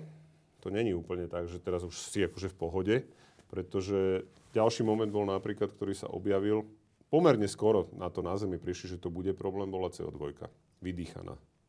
Lebo Že? oni síce leteli v atmosfére z čistého kyslíka, ale vydychuješ CO2. A problém je, že aj keď máš atmosféru z čistého kyslíka, napriek tomu Jakú sa môže... atmosféru? V tej lodi bola atmosféra čistého kyslíka, tam nebol normálny vzduch. Lebo? To malo dôvody kvôli tlaku zase. Že tie lode mali asi len tretinový tlak oproti tlaku tu na, Na zem? na Zemi, ako na úrovni mora. Aby ten rozdiel tlakov medzi vákuom vesmírnym a tlakom v lode nebol príliš veľký, lebo tie lode tým pádom to- mohli byť ľahšie. No. Len pri tak nízkom tlaku nemôžeš dýchať vzduch, lebo by si mal nedostatok kyslíka, by si bol bezvedomý veľmi rýchlo. Čiže preto sa prešlo na to, že dobre, bude to, že čistý kyslík, ale pri nízkom tlaku. Človek môže dýchať čistý Môže. kyslík? Pri, nízk- pri nižšom tlaku áno. Keby si ho dýchal trvalo pri vysokom tlaku, tak si zničíš plúca. Ale pri tom nízkom tlaku to nebol problém. Dobre, a teda? No len problém je v tom, že aj v čistom kyslíku sa môže otráviť CO2. Keď je príliš vydychuješ. veľa, ktorú vydychuješ. Hej? Na to tam bol systém, ale proste keď je tej CO2 príliš veľa, tak tebe začne klesať pH krvi a nie si schopný sa jej zbaviť, lebo keď je vo vzduchu priveľa CO2, tak prestane fungovať ten prestup CO2 z krvi do vzduchu v plúcach. Lebo ten rozdiel tlakov, parciálnych tlakov v podstate CO2 v krvi a CO2 vo vzduchu je tak malý, že sa to prestane vymieňať. A prečo to tá loď nerobila? No, a tam boli na to filtre, ktoré vlastne odstraňovali CO2 z toho kyslíka, ktorý tí astronauti dýchali. Len. Tak to bežne funguje. Tak to teda. bežne fungovalo, aj funguje. Problém je len v tom, že normálne tí astronauti žili vo veliteľskom module po celý čas a v lunárnom mali byť, že dvaja ľudia dva dní. Lebo ten je maličký. Je malý a navyše sa používal len na toto. Čiže oni mali že strašne veľa zásobníkov s e, hydroxidom lítnym, na ktorom sa vlastne absorbuje tá CO2, pre veliteľský modul. Tie ale nepasovali do lunárneho modulu, lebo to vyrábali rôzne firmy. A teda? A tým pádom museli vyrobiť niečo. Našťastie, Kto? Tí astronauti astronauti? priam, museli poskladať priamo počas letu, To im niekto povedal? museli poskladať to, čo na Zemi vymysleli, lebo Počkaj, oni jak zistili, že je tento problém? to vedeli ľudia, ktorí Na Zemi. mali na starosti tieto systémy, vedeli prakticky od začiatku. Že tam bude tento Jak sa problém? dozvedeli, že sa musia presťahovať do lunárneho modulu, tak v podstate Ed Smiley, ktorý bol človek, ktorý toto mal na starosti, okamžite zvolal svoj tím, zobrali veci, to je vo filme pekne ukázané, že máš na stole vlastne to, čo majú astronauti na palube a že z tohto to musíme poskladať. Čo musíme poskladať? Filter, ktorý bude fungovať, vlastne filter z veliteľského modulu, aby fungoval v lunárnom module. Čo, ale ty nemôžeš ísť do veliteľského modulu, môžeš? Môžeš, on bol pr- pripojený, čiže ve- tie filtre a veci si si vedel doniesť. len si to musel pripojiť na ten lunárny modul. A tam bolo jedno šťastie, že lunárny modul mal prípoj na to, že keby bol astronaut v skafandri a potreboval filtrovať vzduch, tak sa vedel hadicou pripojiť na lunárny modul a nechať si svoj vzduch čistiť systémom, ktorý je v lunárnom module. No. A tento prípoj oni využili na to, že na tú hadicu sa na konci v igelitovom sáčku prilepený páskou sivou, o ktorej ja hovorím, že tá skutočne zachráni všetko, lebo aj Apollo 13 zachránila, vlastne pripojil tento kontajner s tým, s tým hydroxidom litným z veliteľského modulu. Čiže oni tam išli, oni zobrali ho? Áno, normálne ešte, te... ešte e, zabalili ho do igelitu, nechali voľnú len tú nasávaciu mriežku a pripojili to hadicou k tomuto ventilačnému systému, cez ktorý to potom preháňali. Ale to pripojili hadicou, je tak to znie jednoducho, ale tá hadica nebola na to určená. Tá hadica bola určená práve na toto, na pripájanie skafandra. Skafandra, k... ale no, nie No však v poriadku, však ten druhý koniec si tam len zalepil páskou v igelitovom vrecku, čiže to nebol problém. A ten druhý koniec ten pasoval do toho systému. Čiže túto hadicu oni použili a ten, ten systém bol ešte vymyslený tak, že vlastne keď sa ti tento kanister vyčerpal, tak aby si to nemusel znovu robiť, tak si len pri, prihodil k nemu ešte jeden a prilepil si ho páskou. Čiže oni na konci to bolo, myslím, dva alebo tri tie kanistre boli k sebe prilepené. A môžeme si to aj ukázať, že to Toto vyzerá. im akože zo zeme diktovali, že čo majú robiť? Áno. Chodte hen tam, hen to zoberte, to normálne, To Fred Hayes si normálne písal, áno, že presný postup dostali, že ako to vlastne, ako to vlastne a počkaj, majú oni tam mali všelijaké veci ako pásky, šrobováky a takéto veci? To šrobováky nemali, ale tú sivú pásku mali našťastie. Lebo? Ani sa nevie prečo. Vždy príbal, pre každý prípad. Ono, e, páska je ti vo vesmíre vždycky dobr, vhodná na to, že... Keď sa niečo uvoľní, že alebo sa niečo tak... proste niekde uvoľní, alebo sa vznáša niekde v priestore, tak jednoducho to vždy sa ti to hodí. Hej? No tuto máme napríklad obrázok, ako to oni vlastne skladali. Hej. Počkaj, to je z filmu? To nie je z filmu, to je originál to fotka. No. To je originál fotka z misie. A tu vlastne môžeš vidieť, takto vyzeral ten kanister na hydroxid litný z veliteľského modulu. A to je vlastne počas toho, ako to, ako to skladali dokopy, tu vidíš tú hadicu. Hej, a toto vlastne tu je vidno aj tou páskou, vlastne, že už je tam prilepený ten, ten igelitový sáčok.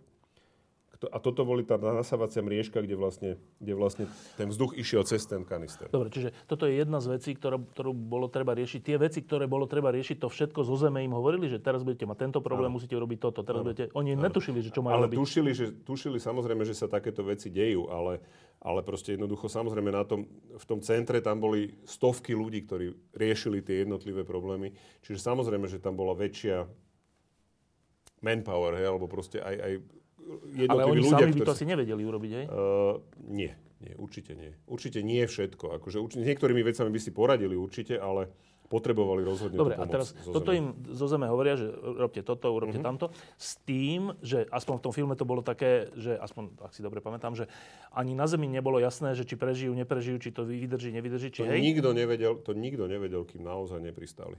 Dobre, čiže oni boli, v, tí, tí kozmonauti boli teda v akom rozpoložení? Pozri sa, to boli všetko e, skúšobní piloti. To znamená, že to sú ľudia, ktorí boli trénovaní na to, že riešiť krízové situácie. Boli ešte naviac trénovaní potom tým astronautickým výkon, výcvikom v podstate na to, že sa takéto veci môžu diať. Takže ten výkon bol skutočne... Oni boli v šoku, príliš, alebo neboli v šoku? Neboli v šoku. Uh, to je presne to, čo Jim Lovell v mnohých rozhovoroch aj hovorí, že no, keby sme ostali v šoku, tak neprežijeme.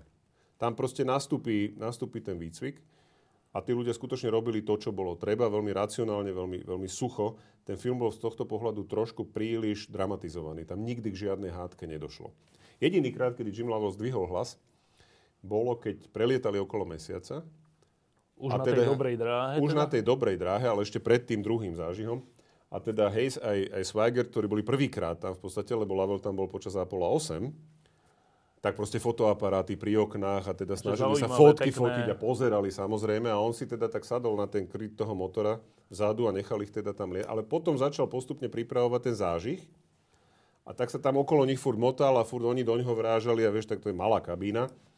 A že to teda prestalo baviť a, a tam naozaj zvyšil hlas a hovorí, že páni, že teda aké sú Sadnite vaše úmysly. Si. Že teda, že čo plánujete, hej? lebo ja mám v pláne teda túto dostať sa domov, hej? Tak, ako, tak to bol jediný krát, kedy aj na zázname počuje trošku úmyselne dvihol hlas. A oni sa ale samozrejme okamžite upratali a začali robiť, čo bolo Dobre, treba. a teraz, že boli rôzne možnosti, ako ich zachrániť. Teda na, zem, na Zemi vedeli, že buď to urýchlíme, alebo mm-hmm. odhodíme hento, tamto. To s nimi komunikovali? Podstate v tomto sú astronauti úplne závislí od Zeme. To znamená, nebolo ich úlohou určovať si, že ako to budú Viem, robiť. ale že tá Zem s nimi komunikovala, že niečo, máte tri áno, možnosti. niečo, nie. Nie, nie, nie, nie. Oni dostávali už len pokyny, čo treba robiť. Dobre, a oni si boli vedomí toho, že v akom sú stave, že čo je to za Jasné. riziko? To všetko To vedeli? vedeli, to určite, že vedeli, že v akom sú stave. Oni vedeli, že ešte nejaká jedna drobnosť sa pokašle a je problém. A oni sa medzi tým stali ešte ďalšie veci. No. To bolo tiež také zaujímavé, že v podstate to súviselo s tým, že v lunárnom module si nemal palivové čerpadla. To znamená, že palivo, keď išlo do motorov, tak sa vytláčalo z nádrží, v ktorých bolo uložené hélium. Tam bola malá nádrž s nadkritickým helium, nadkritickým nebudeme rozoberať, to je proste vysoký tlak, hej, veľmi hustá, v podstate pomerne hustá látka. A toto hélium sa púšťalo vlastne do palivových nádrží a vytláčalo vlastne palivo do motora. Aby to bolo jednoduchšie, lebo to je jednoduchší systém. Problém bol v tom, že tá nádrž s tým heliom v tom pristávacom stupni lunárneho modulu mala byť dávno minutá. A to sa ohrievalo, tá nádrž. To Čo znamená, znamená, že malo byť dávno minúta? no lebo keby pristávali na mesiaci, tak to helium sa minie a zbytok sa ešte po pristáti aj vypustí. Dobre? To znamená, že tej nádrži už nemalo nič zostať. Ale tam stále to helium bolo, lebo oni nikde nepristávali. Oni použili trošku paliva na tie dva zážihy a to bolo všetko. Čiže tam rástol tlak. Prečo rastol? Lebo sa tá nádrž zohrievala istým spôsobom. Tam tiež to, malo, to proste malo nejakú dobu vydržať, ale počítalo sa s tým, že ten, to nebolo dokonale izolované. To znamená, že ten, ten tlak tam bude rásť a na to, aby sa nestal nejaký problém, že vybuchne tá nádrž, tak tam bola taká tzv. prietržná membrána. A to znamená, to je, to je presne definovanou hrúbkou kúsok plechu, ktorý pri určitom tlaku proste sa pretrhne. A, vtedy- tým pádom to helium vyfučí Do, do, do predstoru. Preč? Hej, to bolo vyloženie tak navrhnuté, To že poistka, no? keď ten, hej, tlaková poistka. A presne toto sa stalo počas letu. Čo? Že to proste, tá tlaková poistka sa roztrhla. Počas toho návratu? Počas teda toho už? návratu, áno. A oni s áno. tým nerátali? Rátali? E, to ich trošku prekvapilo, aj keď teda na Zemi tušili, že by sa to mohlo stať, lebo aj korekcie letu sa robili ešte predtým, lebo oni ešte robili tú jednu korekciu, ktorá je aj vo filme, vlastne kedy ten návratový koridor vlastne potrebovali nastaviť správne, aj keď vo filme je to zle zobrazené, tak to robili ešte predtým, než to vybuchne. Čiže vedelo sa, že sa to stane, ale bolo to také, že nevedeli presne kedy. Čiže A čo sa vlastne stalo? Ja, ja, či, No, čo stalo vnímali? sa nie, uh, no, zaznel úder. Zas niečo? Áno, a plus sa proste vyvalilo zase akože také, ako, Niečo okolo. také akože svetlušky, ako keby, hej, proste také, také skryštalizovaná látka. Takže, ale vedeli, že to nemá žiadny vplyv. A teda zistili, že jediné, čo to spôsobilo, že to roztočilo trochu viacej loď opačným smerom. Takže nič hrozné sa sa, dalo nestalo. zase skorigovať? Ani nebolo veľmi treba, lebo tú rotáciu aj tak potrebuješ na to, aby sa tá loď nepiekla. Dobre. Čiže to sa stalo. Čo bolo horšie, že ich úhol vlastne e, vstupu do atmosféry sa neustále splošťoval a nevedeli na to, že prečo. Preto museli dvakrát ešte korigovať vlastne svoju dráhu, aby neleteli príliš plocho, lebo keď letíš príliš plocho, tak sa odrazíš od atmosféry a odletíš do vesmíru preč. Čiže tam bol pomerne úzky ten koridor a ten uhol, v ktorom vlastne oni mohli pristať. A to, to počas toho letu už vidia? Počas toho letu videli, a to videlo aj teda riadiace stredisko, že ten uhol, tej, podľa tej analýzy tej dráhy letu, že to není dobré, že sa to stále splošťuje, že to treba korigovať. A nevedeli prísť na to, že prečo. Na to sa prišlo až potom, keď sa robilo veľké vyšetrovanie, že vlastne, keď sme hovorili o tom chladení vodou, keď tá voda ochladila glykol, ktorý chladil elektroniku, to bol, dvoj, to bol systém, kde bol výmeník, tak tá voda, ktorá sa odparila, tá sa vypúšťala z lode. A to bol úplne že malinký prúd v podstate akože Tak odparenej to malo vody. byť teda, hej? Áno, To to, je to, tak normálne fungovalo. Len nikdy nikto nepočítal s tým, že Apollo poletí bez, bez automatickej korekcie dráhy veliteľským modulom tak dlho. A ukázalo sa, že tento malinký prúd odparenej vody Posúva dokáza tú loď posúvať o tú loď síce, ale... ale... proste stále, že o desatiny stupňa, ale tým smerom, že vlastne stále bol plochší ten uhol toho dopadu, ale na to prišli až pri následnom Čiže, vyšetrovaní. ale keď na to neprišli, ako to... Čo vlastne robili? Skorigovali ten uhol Stále- znovu. Hej, museli ho znovu korigovať. Tými motormi, ktoré stále tým motorom, fungovali. tým motorom, prvýkrát to bola tá veľká korekcia, tá 14 sekundová, ešte teda pristávacím e, motorom na lunárnom module. A poslednú malú korekciu už potom robili malými motorčekmi na tom lunárnom module. Tie, tie fungovali stále. Tam Dobre. problém. A teraz e, si povedal, že sa zo Zeme rozhodlo, že urobia to tak, že skrátia ten uh-huh. dolet na Zem, lebo ho museli skrátiť ano. kvôli nedostatku kyslíka, elektriky, všetkého. Že ho skrátia tak, že, že zrýchlia tú Hej. rýchlosť smerom k Zemi. Áno. No ale keď zrýchliš rýchlosť smerom k Zemi, nerobíš tým problém pri pri teda pristávaní? Ono to bolo pomerne, tam je treba si uvedomiť, že to zrýchlenie tej rýchlosti nebolo veľké. To bolo asi o 100 metrov za sekundu a tá loď išla rýchlosťou vyše 1100 metrov za sekundu. To znamená, že dokonca pri, už potom pri Zemi to bolo nejakých 40 tisíc km za hodinu. Hej? Akože skutočne rýchlo. Čiže to zrýchlenie bolo veľmi malé. To bolo len o tom, že tá vzdialenosť je veľká. To znamená, na tej veľkej vzdialenosti aj to malé zrýchlenie urobilo na konci 10 hodín. Čiže to nebolo veľké. Ale nemuseli to potom zbrzdiť? Nie, to bolo, nie, nie. No tak brzdíš len o atmosféru, tam nemáš no to nevadí, ako. že si tak rýchlejšie nie, narazil nie, nie, to bolo v rámci limitov ešte toho, čo Apollo bolo schopné zvládnuť. Takže. Dobre, a teraz, že... O, dobre, tak majú už tento problém za sebou, hen to vybuchlo, ale to je v poriadku, nič sa ne, trocha sa viac rotuje, ale uh-huh. zo zeme im povedali, že nevadí, nebojte sa chlapci. No a uh-huh. ďalej? No a potom prišiel ten najväčší... Išli spať? No, naj, no pokúšali sa na smeny nejak trošku si aspoň zdriemnúť. No a potom prišiel ten zásadný moment a to bolo to, čo je vo filme pomerne dobre zobrazené tiež a to je teda znovu zapnúť ten veliteľský modul. Teda Lebo ten dva, dní, ten dva dní v podstate ležal úplne kompletne vypnutý a teraz si predstav, že dva dní tam boli ľudia, ktorí vydychovali samozrejme okrem CO2 aj vlhkosť. To znamená, že v module, ktorý mal možno plus 2 stupne, sa všade skondenzovala voda z toho vzduchu. To bolo skutočne nasiaknuté. V tom lunárnom, v tom, v tom veliteľskom. Tam, čak ten bol odpojený, Ten bol nie? vypnutý, ale on nebol zavretý. Prečo nebol zavretý? No oni to nechali prepojené, jednak aby sa tam trošku nejakého tepla dostalo. A druhá vec je, že tam chodili spať. Lebo v tom lunárnom sa nedalo proste. Tam, tam stále nejaká vysielačka, hučala tam ventilácia, boli tam traja na, tak natlačení. Čiže oni sa pokúšali spať hore vo svojich sedačkách vo veliteľskom module. Dobre, a teda? No a teda podstatné bolo, ako zapnúť veliteľský modul len s tou jednou malou batériou, ktorú tam máš, niečo, čo sa normálne nikdy nerobilo. Nikto nikdy nepočítal s tým, že budeš vypínať veliteľský modul počas letu.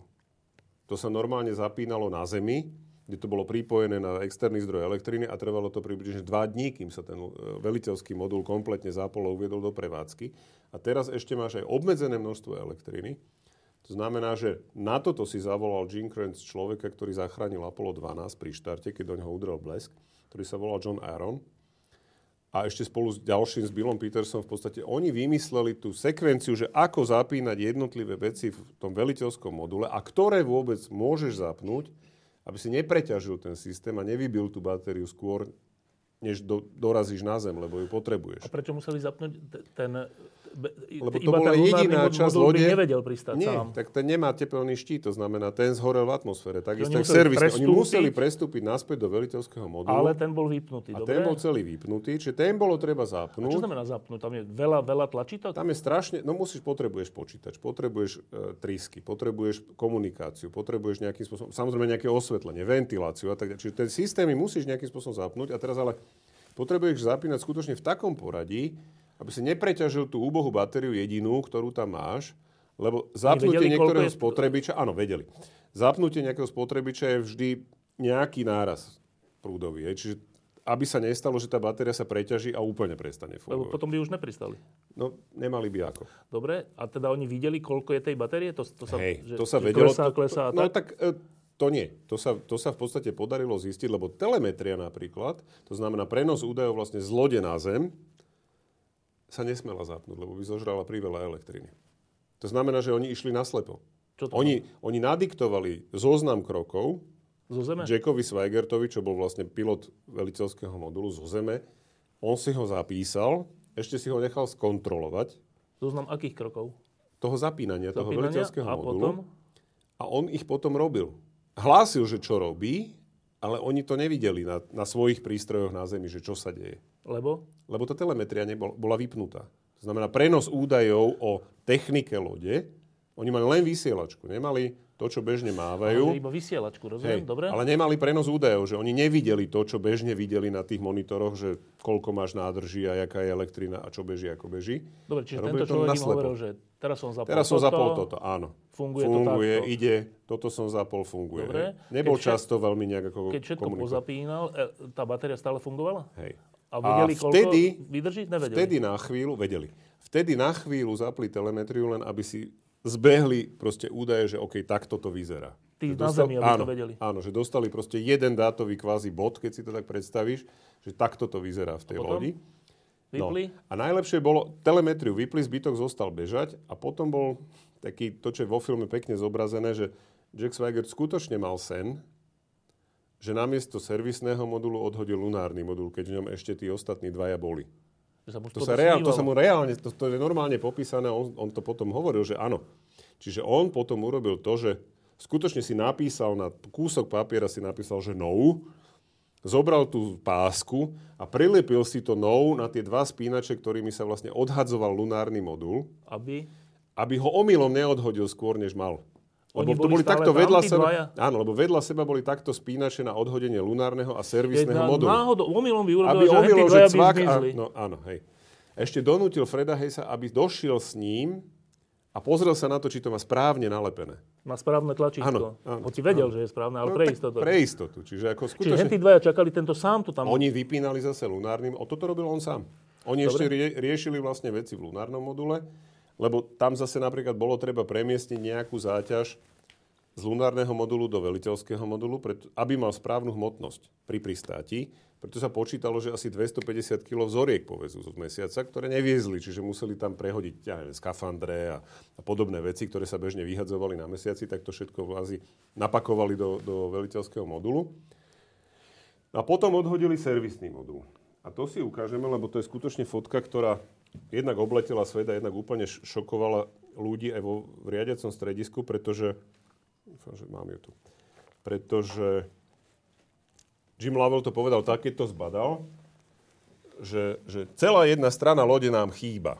Kto, teraz, čo, čo, čo, čo teraz vidíme? Toto je, servis, toto je servisný modul, or, originál, čo je ktorý vyfotil, modul? to je to, čo sme si povedali Čo sa predtým. pokazilo. Áno. A tu táto časť je vlastne tá oblasť, kde došlo k tomu výbuchu. Ja sa pokúsim to trošku zväčšiť ešte. Ona, tá fotka samozrejme je, je robená na analogový film, ale chcem, že tu dole bola tríska motora. Toto, čo tu vidíme, to je vlastne prepoj s veliteľským modulom, Kde oni sú? kde oni boli. Hej? A keď to odhodili, tak vlastne toto bola tá časť, kde bola tá jedna nádrž, ktorá tam vôbec nie je. Čiže toto je vlastne to poškodenie, ku ktorému došlo Dobre, už a pri tom teraz si hovoril, že oni odhodili, Tento modul odpojili. to sa malo Áno, toto museli. Pri pristávaní teda. Pred Pred pristávaním. To sa vždy pred pristávaním odhadzovalo, len tu bolo to poradie inak, pretože mali ešte ten lunárny modul, v ktorom sedeli. A chceli samozrejme toto vyfotiť. Prečo? Ale prv, tak... aby sa vedelo, že čo sa stalo, lebo oni to prvýkrát videli až teraz. Aha, dobre. Až teraz, keď toho odpojili, vlastne videli, toto čo sa presne stalo. oni? Áno. Je to práve odchádza od nich. To je, áno, áno, áno. To, keď to odpojili, tak to bola jediná šanca vlastne, ako vlastne vyfotografovať, zdokumentovať vlastne to, čo sa vlastne stalo. Na základe týchto fotografií sa Dobre, vlastne usúdilo, to, čo. keď, keď to tak povie, že toto odpojili, čo to znamená, že to odpojili? To spravili presne to, že vlastne oni udelili trošku tej lodi impuls korekčnými motorčekmi a v, tej, mo- v tom momente vlastne Jack Swigert odpojil ten servisný modul čo, tými dvoma spínačmi. Tam sú, tam sú normálne pyrotechnické nity, ktoré sa odpália a tým pádom áno. To je taký malinký výbuch, ktorým sa to vlastne odpáli. Dobre? A Čiže, odpojí. no dobre, a čiže toto odpojili, ale stále ešte je spo, spojený Ešte leteli ten s lunárnym lunárny, modulom. ktorý tiež nemá byť Nemá. pri pristáni. A, no a ten sa ale, ten sa vlastne odpájal až nejaké, myslím, že len dve hodiny pred pristátím. Dobre? To bol ako posledný krok vlastne predtým, než oni všetko vlastne preniesli do veliteľského modulu, uzavreli vlastne ten tunel medzi lunárnym a veliteľským modulom a potom teda odpojili ten lunárny modul. Aby mohli pristať. Aby mohli prísť. Dobre, a čiže to už sme vo fáze, že pár hodín predtým, než sa dostávajú k Zemi. Áno. a vtedy už, nebol, vtedy už vedeli, že sa zachránia? To nevieš, kým nepristaneš. No, ale Znovu. Tá šanca, šanca rástla, samozrejme, len nikto napríklad nevedel, čo bude s padákmi. Lebo napríklad nebola šanca zohriať padáky. Oni mali tiež ohrev, keďže boli skoro týždeň, vieš, proste skoro pri absolútnej nule uskladnené, že či náhodou tam nejaká vlhkosť v nich nezostala a ne, nezlepili sa alebo Teda niečo. padáky, ktoré, za, ktoré, Ktoré brzdia už potom ktoré sú tri alebo koľko? tri. Tri, Tri tie hlavné padáky sú. Predtým, sú. predtým je ešte vyťahovací, stabilizačný a potom sú teda tie tri hlavné. A oni majú ohrev, aby sa zohriali na teplotu nad nulou. Pre prípad, že by tam nejaká vlhkosť zostala, aby neboli zmrznuté a proste nejakým No. spôsobom, hej, aby sa vôbec otvorili. No ten ohrev sa ale nemohol zapnúť. Čiže nikto netušil, že či sa naozaj Niekoľko otvorí. dní. No. Dobre. Tam ti stačí veľmi málo na to, ak by tam bola zvyšková vlhkosť, že sa ti tá látka zlepí dokopy a už sa neotvorí, aj keď to vystrelíš do vzduchu. Čiže, čiže dokonca sa netušilo, že čo. A plus tam prišlo potom k tomu, keď ideme teda k tomu pristátiu, že ten uhol, pod ktorým oni vstupovali do atmosféry, on bol skutočne veľmi plochý. Bol na hrane, bol v rámci limitu, ale bol veľmi na hrane. To znamená, lebo Apollo pristávalo na dvakrát. Ono sa ponorilo do atmosféry a aerodynamickým Vždy, ako vztlakom, každé. áno, každé. A aerodynamickým stlakom ono zase stúplo trošku hore najprv. Ako sa odrazilo troška. Kvázi sa trošku akože zdvihlo, spomalilo, zdvihlo a potom, až potom vlastne klesalo definitívne do atmosféry. A tento zdvih a táto fáza bola proste pri tom Apollo 13 nezvyčajne dlhá. Lebo tam došlo k tomu, že už keď letelo cez atmosféru, tak vlastne ten ionizovaný vzduch, ktorý letí okolo tej lode, bráni rádiovému spojeniu. Tam máš ten tzv. blackout, kedy skutočne približne 3 minúty nemáš spojenie s loďou. Jediné, čo vidíš, je, že ju na radare ju môžeš vidieť, že teda stále akože existuje, ale nevieš, že či tí A ľudia... posádka nevie sa- tiež nič. Teda. a posádka sa zo zemou tiež nevie baviť. Hej? No tak posádka vie, v akom je stave. Hej? Teda, Tak okrem toho, že na nich, čo bolo krásne ukázané vo filme, ako na nich pršala voda, keď začali pristávať. To neviem, či si to Ne, ne, ne, ľudia všimli, No. ale oni, keď, si, keď je tam ten záber, ak oni už teda začne tá loď vlastne brzdiť o atmosféru, tak na nich normálne prší z toho panela. Lebo? Presne tá skondenzovaná voda, ktorá za tým panelom bola. Celý čas. A prečo, za, za, prečo vtedy? No lebo už máš zrazu nejaké, nejakú gravitáciu. Ja, aha, dobre. Už spomaluješ tú loď, tým pádom samozrejme tá, lo, tá voda nejakým spôsobom padá Zníma. kvázi na dno tej lode. A tam sa ukázala vlastne jedna vec, ktorú ja som hlboko presvedčený o tom, že vlastne požiar Apollo 1 zachránil Apollo 13 tiež. Pretože po požiari Apollo 1 bola kompletne prerobená elektroinštalácia vo veliteľskom module tak, aby bola úplne izolovaná od, od e, každé, každá kontrolka, každý vypínač a každý kábel, každý káblový zväzok boli izolované tak, že vlastne aj napriek tomu, že to bolo, ja neviem, 2,5 dňa proste fakt namočené vo vode v podstate, Tej kondenzovanej. áno, že nedošlo k jedinému skratu. Ani pri tom zapínaní, ani neskôr. Proste, že skutočne tá, tá, tá kabeláž toho veliteľského modulu bola tak dobre prerobená, že sa vlastne Dobre, nikdy a nestalo teraz si niečo povedal, také. že sa pri tom pristáva, teda pri vstupe do atmosféry mm-hmm. sa odrazili ako všetky Apolá, ale že nezvyčajne dlho. To čo Áno, znamená? to znamená, že namiesto troch minút, ktoré bežne trval ten blackout, tento trval vyše 4 minút. Čiže minútu si akože na zemi, mysleli, že asi zomreli. Na zemi nevedeli, čo sa deje naozaj. A v podstate, až keď uh, zachytili vlastne kamery na lodi Iwo Jima, ktorá, ktorá, no niečo predtým sa im ozval v podstate. Uh, Jim Lovell sa im ozval, že teda OK Joe. Že, že, Lebo že už sú Capcom na Zemi, Joe Kervin, ktorý bol ako ten astronaut, ktorý komunikoval s loďou, tak ten trvalo volal. Hej, po tých troch minútach on začal volať, že proste Apollo 13, Kde ste? Houston, kde ste? Alebo teda ozvite sa. A po asi 4 minútach, niečo, vyše 4 minútach sa teda ozvali, že áno, že sme tu, že je to v A poriadku. teraz, to je ešte také, že keď, keď teda to vstupuje do atmosféry, troška Mhm. sa odrazí a tak to všetko súvisí potom s tým, že kam to dopadne. Že keď sa to odrazí dlhšie, tak to znamená, že inde dopadne, než by mal, nie? Zaujímavé je, že nedopadli inam. Jak to? Lebo to zase sa nejakým spôsobom sa to skompenzovalo. To ti ani presne neviem. Nie, že by to niekto riadil, hej? Nie, tak oni trošku sa to dalo riadiť, tá loď. Hej, akože ona mala tie malé korekčné trysky, mala, čiže oni to trošku vedeli riadiť a toto riadil aj počítač. Ale tam išlo skôr o to, že tá fáza, že oni vyleteli vyššie. Oni nie, že by leteli ďalej, ale vyleteli kvázi vyššie a potom padali zase ale Strmšie. trošku strmšie dolu, lebo pristáli v podstate na dohľad od Iwo Jima. Tie zábery, Čo ktoré, ktoré sú vo filme, tak to je reálne, takto to vyzeralo. Akože to aj vtedy v priamom prenose v podstate bolo vidieť, už keď oni na padákoch vlastne dosadli do, do Pacifiku, tak to, bolo, to bol priamy prenos. Dobre, a teraz, že dosadli, no tak všetci si vydýchli, najmä manželky a deti, Tak. ale že predpokladám, že existujú také knihy o tom a Mhm. takže jak to vlastne oni popisovali? No, pre Jima Lovella to bolo veľké sklamanie, pretože on sa už pred letom prehlásil, že to posledný let. sklamanie, že teda nebude na mesiaci. Že hej? nepristal na mesiaci. Lebo jeho, on od začiatku, keď sa, keď sa uchádzal o pozíciu astronauta, chcel letieť na mesiac. To bol jeho životný cieľ. Hej, proste jednoducho, že... A keď už nepôjde, A on tak... bol skutočne, že on mal za sebou už 3 lety predtým. On bol Gemini, Gemini 7, Gemini 12, Apollo 8. Ale nie na mesiac teda. A s Apollom len teda obletel mesiac, ale teda akože počkal si na to, že teda Dobre, na to tej je 13. jedna vec, že sklamanie, že, ale že jak popisoval, že to muselo byť, čo, čo je to za, za existenciálny zážitok celý tento let a s tou haváriou, so všetkým, že jak to popisovali potom neskôr? Ako úspešné zlyhanie. To je skutočne tak, že je to úspešné zlyhanie, lebo na jednej strane sa ti stane takáto vec, ale prežiješ. Čiže samozrejme, že ťa to nejakým spôsobom zmení. Bohužiaľ, Jack Swagger teda si to dlho neužil, ten umrel v 96. na rakovinu. Ale aj Fred Hayes, aj eh, Fred Hayes potom uh, dúfal, že sa, stane, že sa stane vlastne veliteľom Apollo 18, ktoré ale už neletelo potom.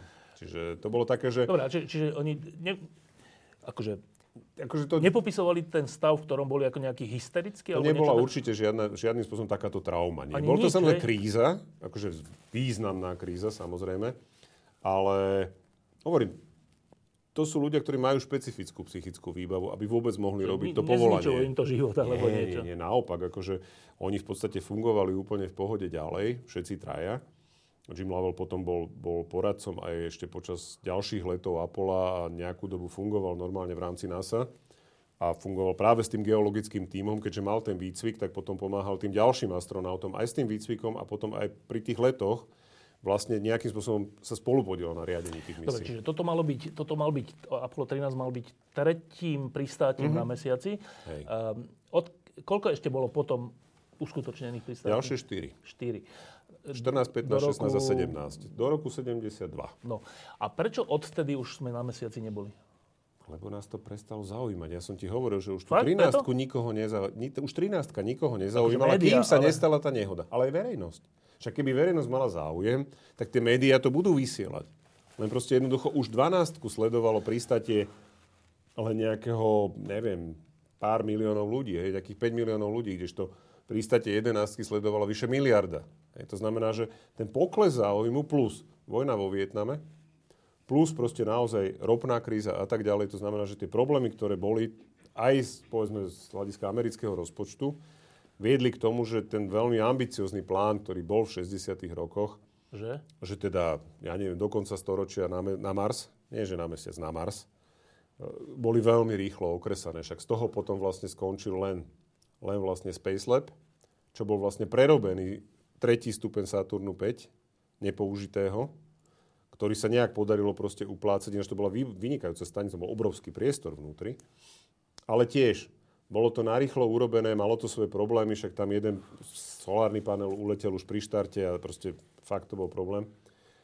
A potom teda Space Shuttle, ktorý tiež bol vlastne kompromisom, lebo pôvodne to malo byť, že plne znovu využiteľný vlastne stroj.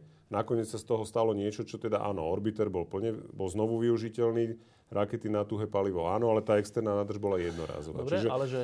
čiže pokles záujmu a pokles financií proste. Počkaj, ale teda boli sme na, na mesiaci koľkokrát? 7 krát? 6 krát. 6 krát? A nebol ten dôvod, že už sa tam nechodilo v tom, že no tak a čo už by sme tam nové zistili? Tak dobre, tá politická rovina bola samozrejme v tom, že porazili sme Rusov na čo? ale stalo. to už po 11 sa hovorilo, že však dobre, tak Kennedyho cieľ sme splnili, hej, dostať človeka na mesiac a tak, no tak na čo, hej? Čiže Vzorky sme nejaké mali. Všetko. mali sme však tých vzoriek je nemálo. Čiže čo vlastne by bol ďalší dôvod ísť na mesiac? Pýtam sa to preto, že teraz sa znova ide na mesiac. No, znova sa ide na mesiac preto, lebo by, chceme ísť ďalej. Mesiac je ideálny priestor na výcvik posádok pre lety do vzdialenejšieho vesmíru. Špecificky napríklad na Mars. Lebo je tam malá gravitácia, ale nejaká tam je. Máš tam prostredie, v ktorom je vákuum, to znamená, že nácvik zručností, ktoré potrebuješ, najmä po 50 rokoch, lebo to, čo najviac mňa vlastne mrzí a mnohých ľudí mrzí, je to, že NASA sa za tých 10 rokov od toho roku 61 do roku 72 strašne veľa naučila. A tam vzniklo to, že sa podarilo zachrániť Apollo 13, bolo aj výsledkom toho, že tam bolo kopec strašne kvalifikovaných, múdrych, šikovných ľudí, ktorí už mali toľko skúseností, že dokázali riešiť tie krízy, ktoré sa stali. Pri každom lete Apollo bol nejaký problém. A vždy sa to podarilo vyriešiť. 13 bola špecifická. Keď sa prestalo lietať, A keď sa prestalo lietať, tak tých ľudí proste prepustili. Hej? A tí ľudia odišli, tí ľudia išli do, do priemyslu, niekde do súkromných nejakých proste firiem a tak ďalej. To znamená, strátilo sa to, čomu sa hovorilo taká tá inštitucionálna pamäť, hej? že proste ľudia, ktorí boli zvyknutí pracovať v tom prostredí, boli navyknutí niečo riešiť. Keď letela 17, tak v podstate všetci, to bolo nie že rutina, lebo to nikdy nie je úplne rutina. Ale tí ľudia úplne presne vedeli, čo robia. Proste to skutočne to prebiehalo úplne že hladko. Toto sa strátilo. Časť z nich prešla potom raketoplán a tak ďalej, ale No dobre, ale že... Tá skúsenosť s tými letmi na mesiac, to znamená tak ďaleko, tá sa stratila úplne. Dobre, ale že keď sme boli na, na mesiace 6 krát a máme vzorky a všetko, že čo by mal byť dôvod ísť, ísť tam 7, 8, 9 krát? No jednak akože mesiac je pomerne veľký, to znamená, že máš vzorky zo 6 miest, neznamená vôbec nič. Hej. Na odvratenej strane sme neboli vôbec napríklad. Hej. Ďalší moment je, že ukazuje sa, že na, na mesačných poloch je zrejme voda. To znamená, dá sa tam voda vyrábať na mieste, nemusíš si ju voziť, čo je, čo je obrovská výhoda. A okrem toho výskumu je to skutočne, môže to byť výborná základňa pre lety k Marsu. No a to je posledná vec, že... Že na čo letieť k Marsu? Nie, nie že na čo letieť k Marsu, ale prečo potrebuješ pristáť na mesiaci, keď chceš ísť na Mars? Prečo? Nepotrebuješ, keby si mal letieť na Mars, tak nebudeš mať medzi pristátie no. na mesiaci. No. Ale na tom mesiaci sa dokážeš naučiť, ako prežiť na tom Marse. Lebo je to bližšie. A čo tam sa potrebuješ učiť? No Mars tiež nie je úplne príjemné miesto. Tam teda no. je taká atmosféra, že skoro žiadna a teda viac menej len co co sa... Naučíš sa fungovať v skafandroch, naučíš sa fungovať vonku v otvorenom priestore, naučíš sa ako prevádzkovať zariadenia, ktoré ťa udržia pri živote, lebo ty potrebuješ to, čo tu máme bežne, hej, dýcham a nepotrebujem nič. Tak tak, jak sme sa bavili, potrebuješ zariadenia, ktoré ti zabezpečia vzduch, no, ale vodu, stravu. Pretože je to bližšie. A kde sa budeš učiť? Na Zemi? No, no. No na Zemi nemáš tie podmienky tak také. Si tak. Nevytvoríš. To, sa to dá, Jak nie? si vytvoríš uh, tretinovú gravitáciu? Neviem, ne, neexistuje taký, také, také no, Keby existuje, bolo by to super. Vieš si vytvoriť väčšiu gravitáciu na centrifúge, ale nižšiu si nevieš vytvoriť.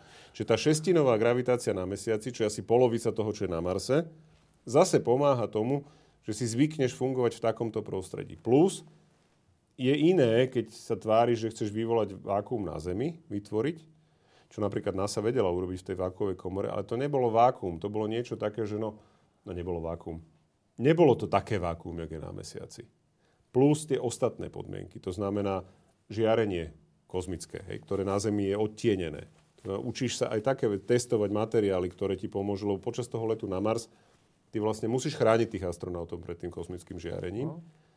A to potrebuješ otestovať niekde, dlhodobo, že to funguje. Lebo na ten Mars sa poletí pol roka, to není vec no, dobré, pár dní. Ale, e, to, toto sa pýtam, že e, to sa tvári tak, že teda aspoň ja mám ten dojem, že dobre, vyskúšame si to na mesiaci, lebo keby sa aj na mesiaci niečo stalo, že, že pri tom tréningu, že nezvládnem alebo niečo sa...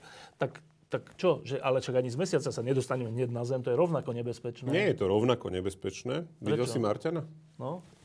No jedno, podstatou filmu Marťan je napríklad to, že tam človek takmer neprežije, pretože k nemu nevieš poslať zásoby hocikedy. Na Marse. Áno. No. A na mesiaci vieš. No, Lebo ten mesiac je stále tu okolo. To znamená, že keď z, vieš rádovo v dňoch pomôcť, pomôcť. niečo. A, no tak isté, že nie okamžite. Ale keď sa stane nejaký problém, ktorý nie je že okamžitý, ale je to nejaká kríza, ktorá má nejaký vývoj, tak predsa len ju vieš nejakým spôsobom riešiť. A tým sa naučíš tým sa naučíš potom, a naučíš sa vyriešiť tie krízy a riešením kríz sa učíš predchádzať im.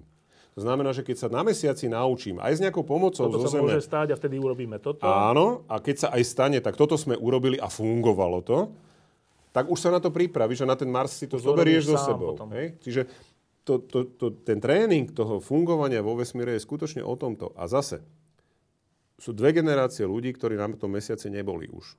Hej, od toho 72. približne 2 až 3 generácie. To znamená, ty potrebuješ vychovať aj ľudí na Zemi, ktorí budú zvyknutí na to, že ja keď niečo niekomu poviem, tak on to bude počuť o 2 sekundy, čo není také zlé, alebo 1,5. A odpovie mi, keď mi odpovie hneď, tak je to za 3 sekundy náspäť. A na tom Marse to bude 20 minút. To znamená, že naučiť sa fungovať autonómne, naučiť sa fungovať síce s pomocou zo Zeme, ale nie okamžitou. Lebo na obežnej dráhe to má, že hneď. pip, pip, hej, to je hneď. No toto sú všetko veci, ktoré z hľadiska toho technického alebo technokratického. Pre mňa je tam vždy ten moment, že Ale to je úžasné tam letieť, nie? No hej, no tak ale len ako zábava, vieš. Nie zábava, ale však to je objavovanie akože, nášho priestoru. Čo sme objavili? Sme, No to ten 6 mesiac. miest nejakých sme videli. To čo je?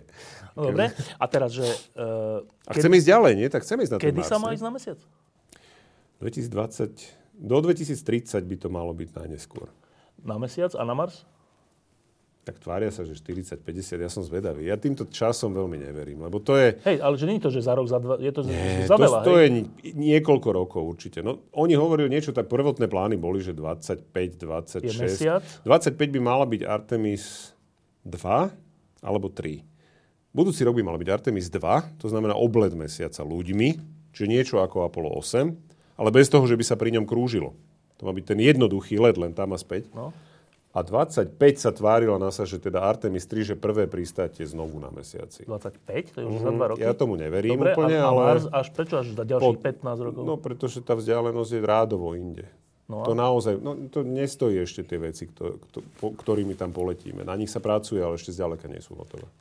Akože NASA v rámci SLS a toho systému Orion, ten Orion má byť postavený tak, aby bol schopný letieť aj k Marsu. Čo je to Orion? Orion je tá loď, ktorá teraz letela v rámci misie Artemis 1. Ona sa veľmi podobá na Apollo. Má tiež ten kúželový tvar a má ten servisný modul pod sebou. Tak tým by, v podstate Američania, že tým, ten by mal letieť aj k Marsu. Uvidíme. To je ťažko povedať Dobre, a i- iba technická vec, že na mesiac sa letí teda koľko? 4 dní? 5 Pár dní? dní. No podľa toho cirka 3-4 dní. 3-4 dní. Na Mars sa letí? V ideálnom prípade nejaké 3 mesiace, normálne obvykle pol roka. Pol roka sa len letí. Hej. A plán je, že pol roka tam letíš, potom? Pol roka si cirka tam a potom letíš pol roka naspäť. Môže byť až 2 roky tam, to záleží od toho. A to už je vymyslené, že kde by si tam býval? Nie, nie sú ešte. No tak akože samozrejme pracuje sa na tých habitátoch, akože, ktorých by sa akože existovalo na povrchu, ale je to ešte úplne jasne vymyslené. To ešte A ako... tie, tie také bulvárne troška veci, že človek sa môže prihlásiť a vy, vy, vyžrebujú niekoho alebo niečo, to je realita? Alebo to, to sú iba také... Ja neviem, akože ja to vnímam tak, že to je skôr tak akože snahou popularizáciu akože Marsu. A to, mne to prípada podobne, ako keď si môžeš kúpiť pozemok na mesiaci, čo je tiež nezmysel.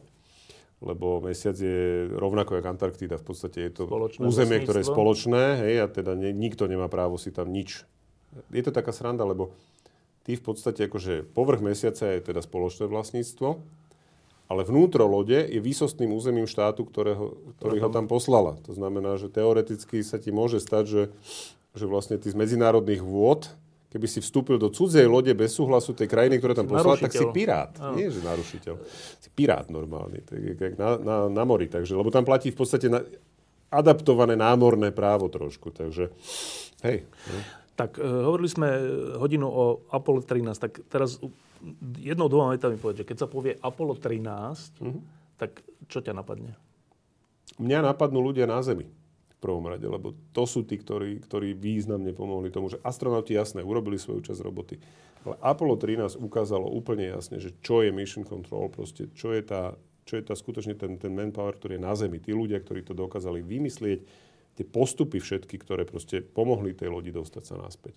Čiže to je skutočne, nás sa to od, odvtedy stále nazýva, že úspešné zlyhanie, lebo stala sa nehoda, ktorú sa im podarilo vyriešiť a dostať tých ľudí naspäť. Až skoro až takým zázračným spôsobom. Takmer zázrakom, hej. To je, to je skutočne, že tam sa... Ale tam sa zúročilo všetko, čo sa tá NASA naučila od toho 60. roku. To sa to prejavilo. Juraj Petrovič, ďakujem, že si prišiel. Ďakujem. E, a ešte takto do titulkov, že e, teraz, čo sledujeme tieto SpaceX a, Mhm. a neviem, to je mimo NASA teda? Nie, nie. SpaceX má z NASA zmluvy, ktoré, na základe ktorých zabezpečuje napríklad dopravu na, na ISS. Dobre, ale že, že prečo... Aj aj ako to vlastne Starship. je, že SpaceX je súkromná spoločnosť, Áno. NASA má je... zmluvy z NASA, na základe ktorých NASA financuje časť Dobre, a vývoja prečo a to nerobí. NASA samotná? Lebo je to takto lacnejšie. Lacnejšie? No, je to lacnejšie. Akože to je, ako väčšinou tie, vieš, vládne projekty, tam je problém, problém proste s financovaním a SpaceX proste to dokázal urobiť lacnejšie. Cenou je potom napríklad to, že máš 33 motorov na rakete a nie 4 ako má SLS. Lebo vývoj toho veľkého motora je problém, to je drahá vec. Len NASA už investovala do toho vývoja, lebo tie motory, ktoré má SLS... Počkaj, tých 30 sú tam není, že to je lepšie, to je, to je práve že horšie, keď je Je tam... to, no iste, veľa motorov není dobrých. Veľa motorov mala napríklad N1, čo bola raketa, ktorou sa Rusi pokúšali letieť na mesiac. Tam mala 30 motorov. A aj kvôli tomu, že ich bolo 30, tak sa im nikdy nepodarilo tú raketu dostať do vesmíru, pretože riadenie takého veľkého množstva motorov vtedy vôbec nehrozilo. Dnes samozrejme pri tých počítačoch a veciach, ktoré s tým súvisia, to možné je, ale z môjho pohľadu to nie je výhoda. Ale ešte taká finančná vec, že e, keď to platí NASA, teda štátny rozpočet, tak to chápem, ale že lebo to není návratnosť. A to je na základe tendra normálne. Dobre, ale že no. E, tam neočakáva, že to nie je biznis. Nie. No ale nás, tá SpaceX je súkromná spoločnosť, tá, tá, tá to vlastne prečo robí? Tak ona má okrem toho, že robí pre NASA, tak samozrejme má aj, aj súkromné lety, respektíve no, teda to z normálne... zaplatí, či zaplatí? Z toho zaplatíš veľa, keď vysielaš satelity na obežnú dráhu, to ti zase telekomunikačné spoločnosti ti pomerne hej, slušne to... sú ochotné zaplatiť za to. Hej, hej, jasné. Tam je celá komerčná časť, ktorá využíva Falcon 9 na, na komerčné lety práve pre telekomunikačné ja neviem, uh, satelity na počasie a tak ďalej. To znamená, že... A iné výskumné samozrejme. Iné výskumné inštitúcie takisto si môžeš si objednať raketu na štart svojej družice, keď si ju postavíš. Čiže ten komerčný program do určitej miery spolufinancuje určite aj tieto veci. A je, ta, je tam aj čas toho, že Musk to proste platí chce, zo svojich lebo to chce. Isté, iných? jasné. Áno? Hej, hej. Ja myslím, že tam nejaký cross-financing určite je. No a kým sa dostaneme na ten mesiac, čo bude hovoriť 2025, možno... Dúfajme. Možno. No. Tak ešte niečo dôležité sa udeje v tejto oblasti? Stále sa niečo deje. No hovorím, tá Artemis 2 by mala byť budúci rok. Lebo teraz sa vyhodnocuje vlastne tá misia Artemis 1, kedy ten bezpilotný Orion obletel. Obletel mesiac.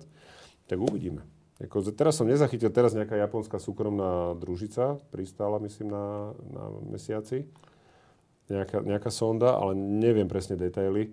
Takže ako vždy sa niečo deje a uvidíme, že čo bude ďalšie. No, no, písali sme o vzorkách, kde sa našli teda organické látky na, na asteroide, čo je pomerne zaujímavé.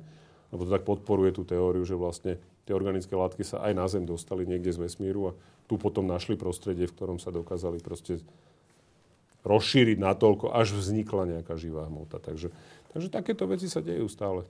Vždy môže byť niečo nové. Dobre, tak na neskôr roku 2025 si tu sadníme. No ja dúfam, že 24 budeme mať priamu reportáž, lebo ja mám teda plán ísť na ten štart Artemis 2.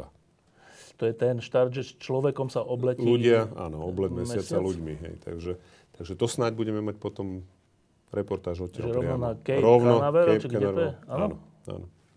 Tak Dúfam. Zvedavý. Ďakujem, ja. že si prišiel. Ja ďakujem za pozvanie.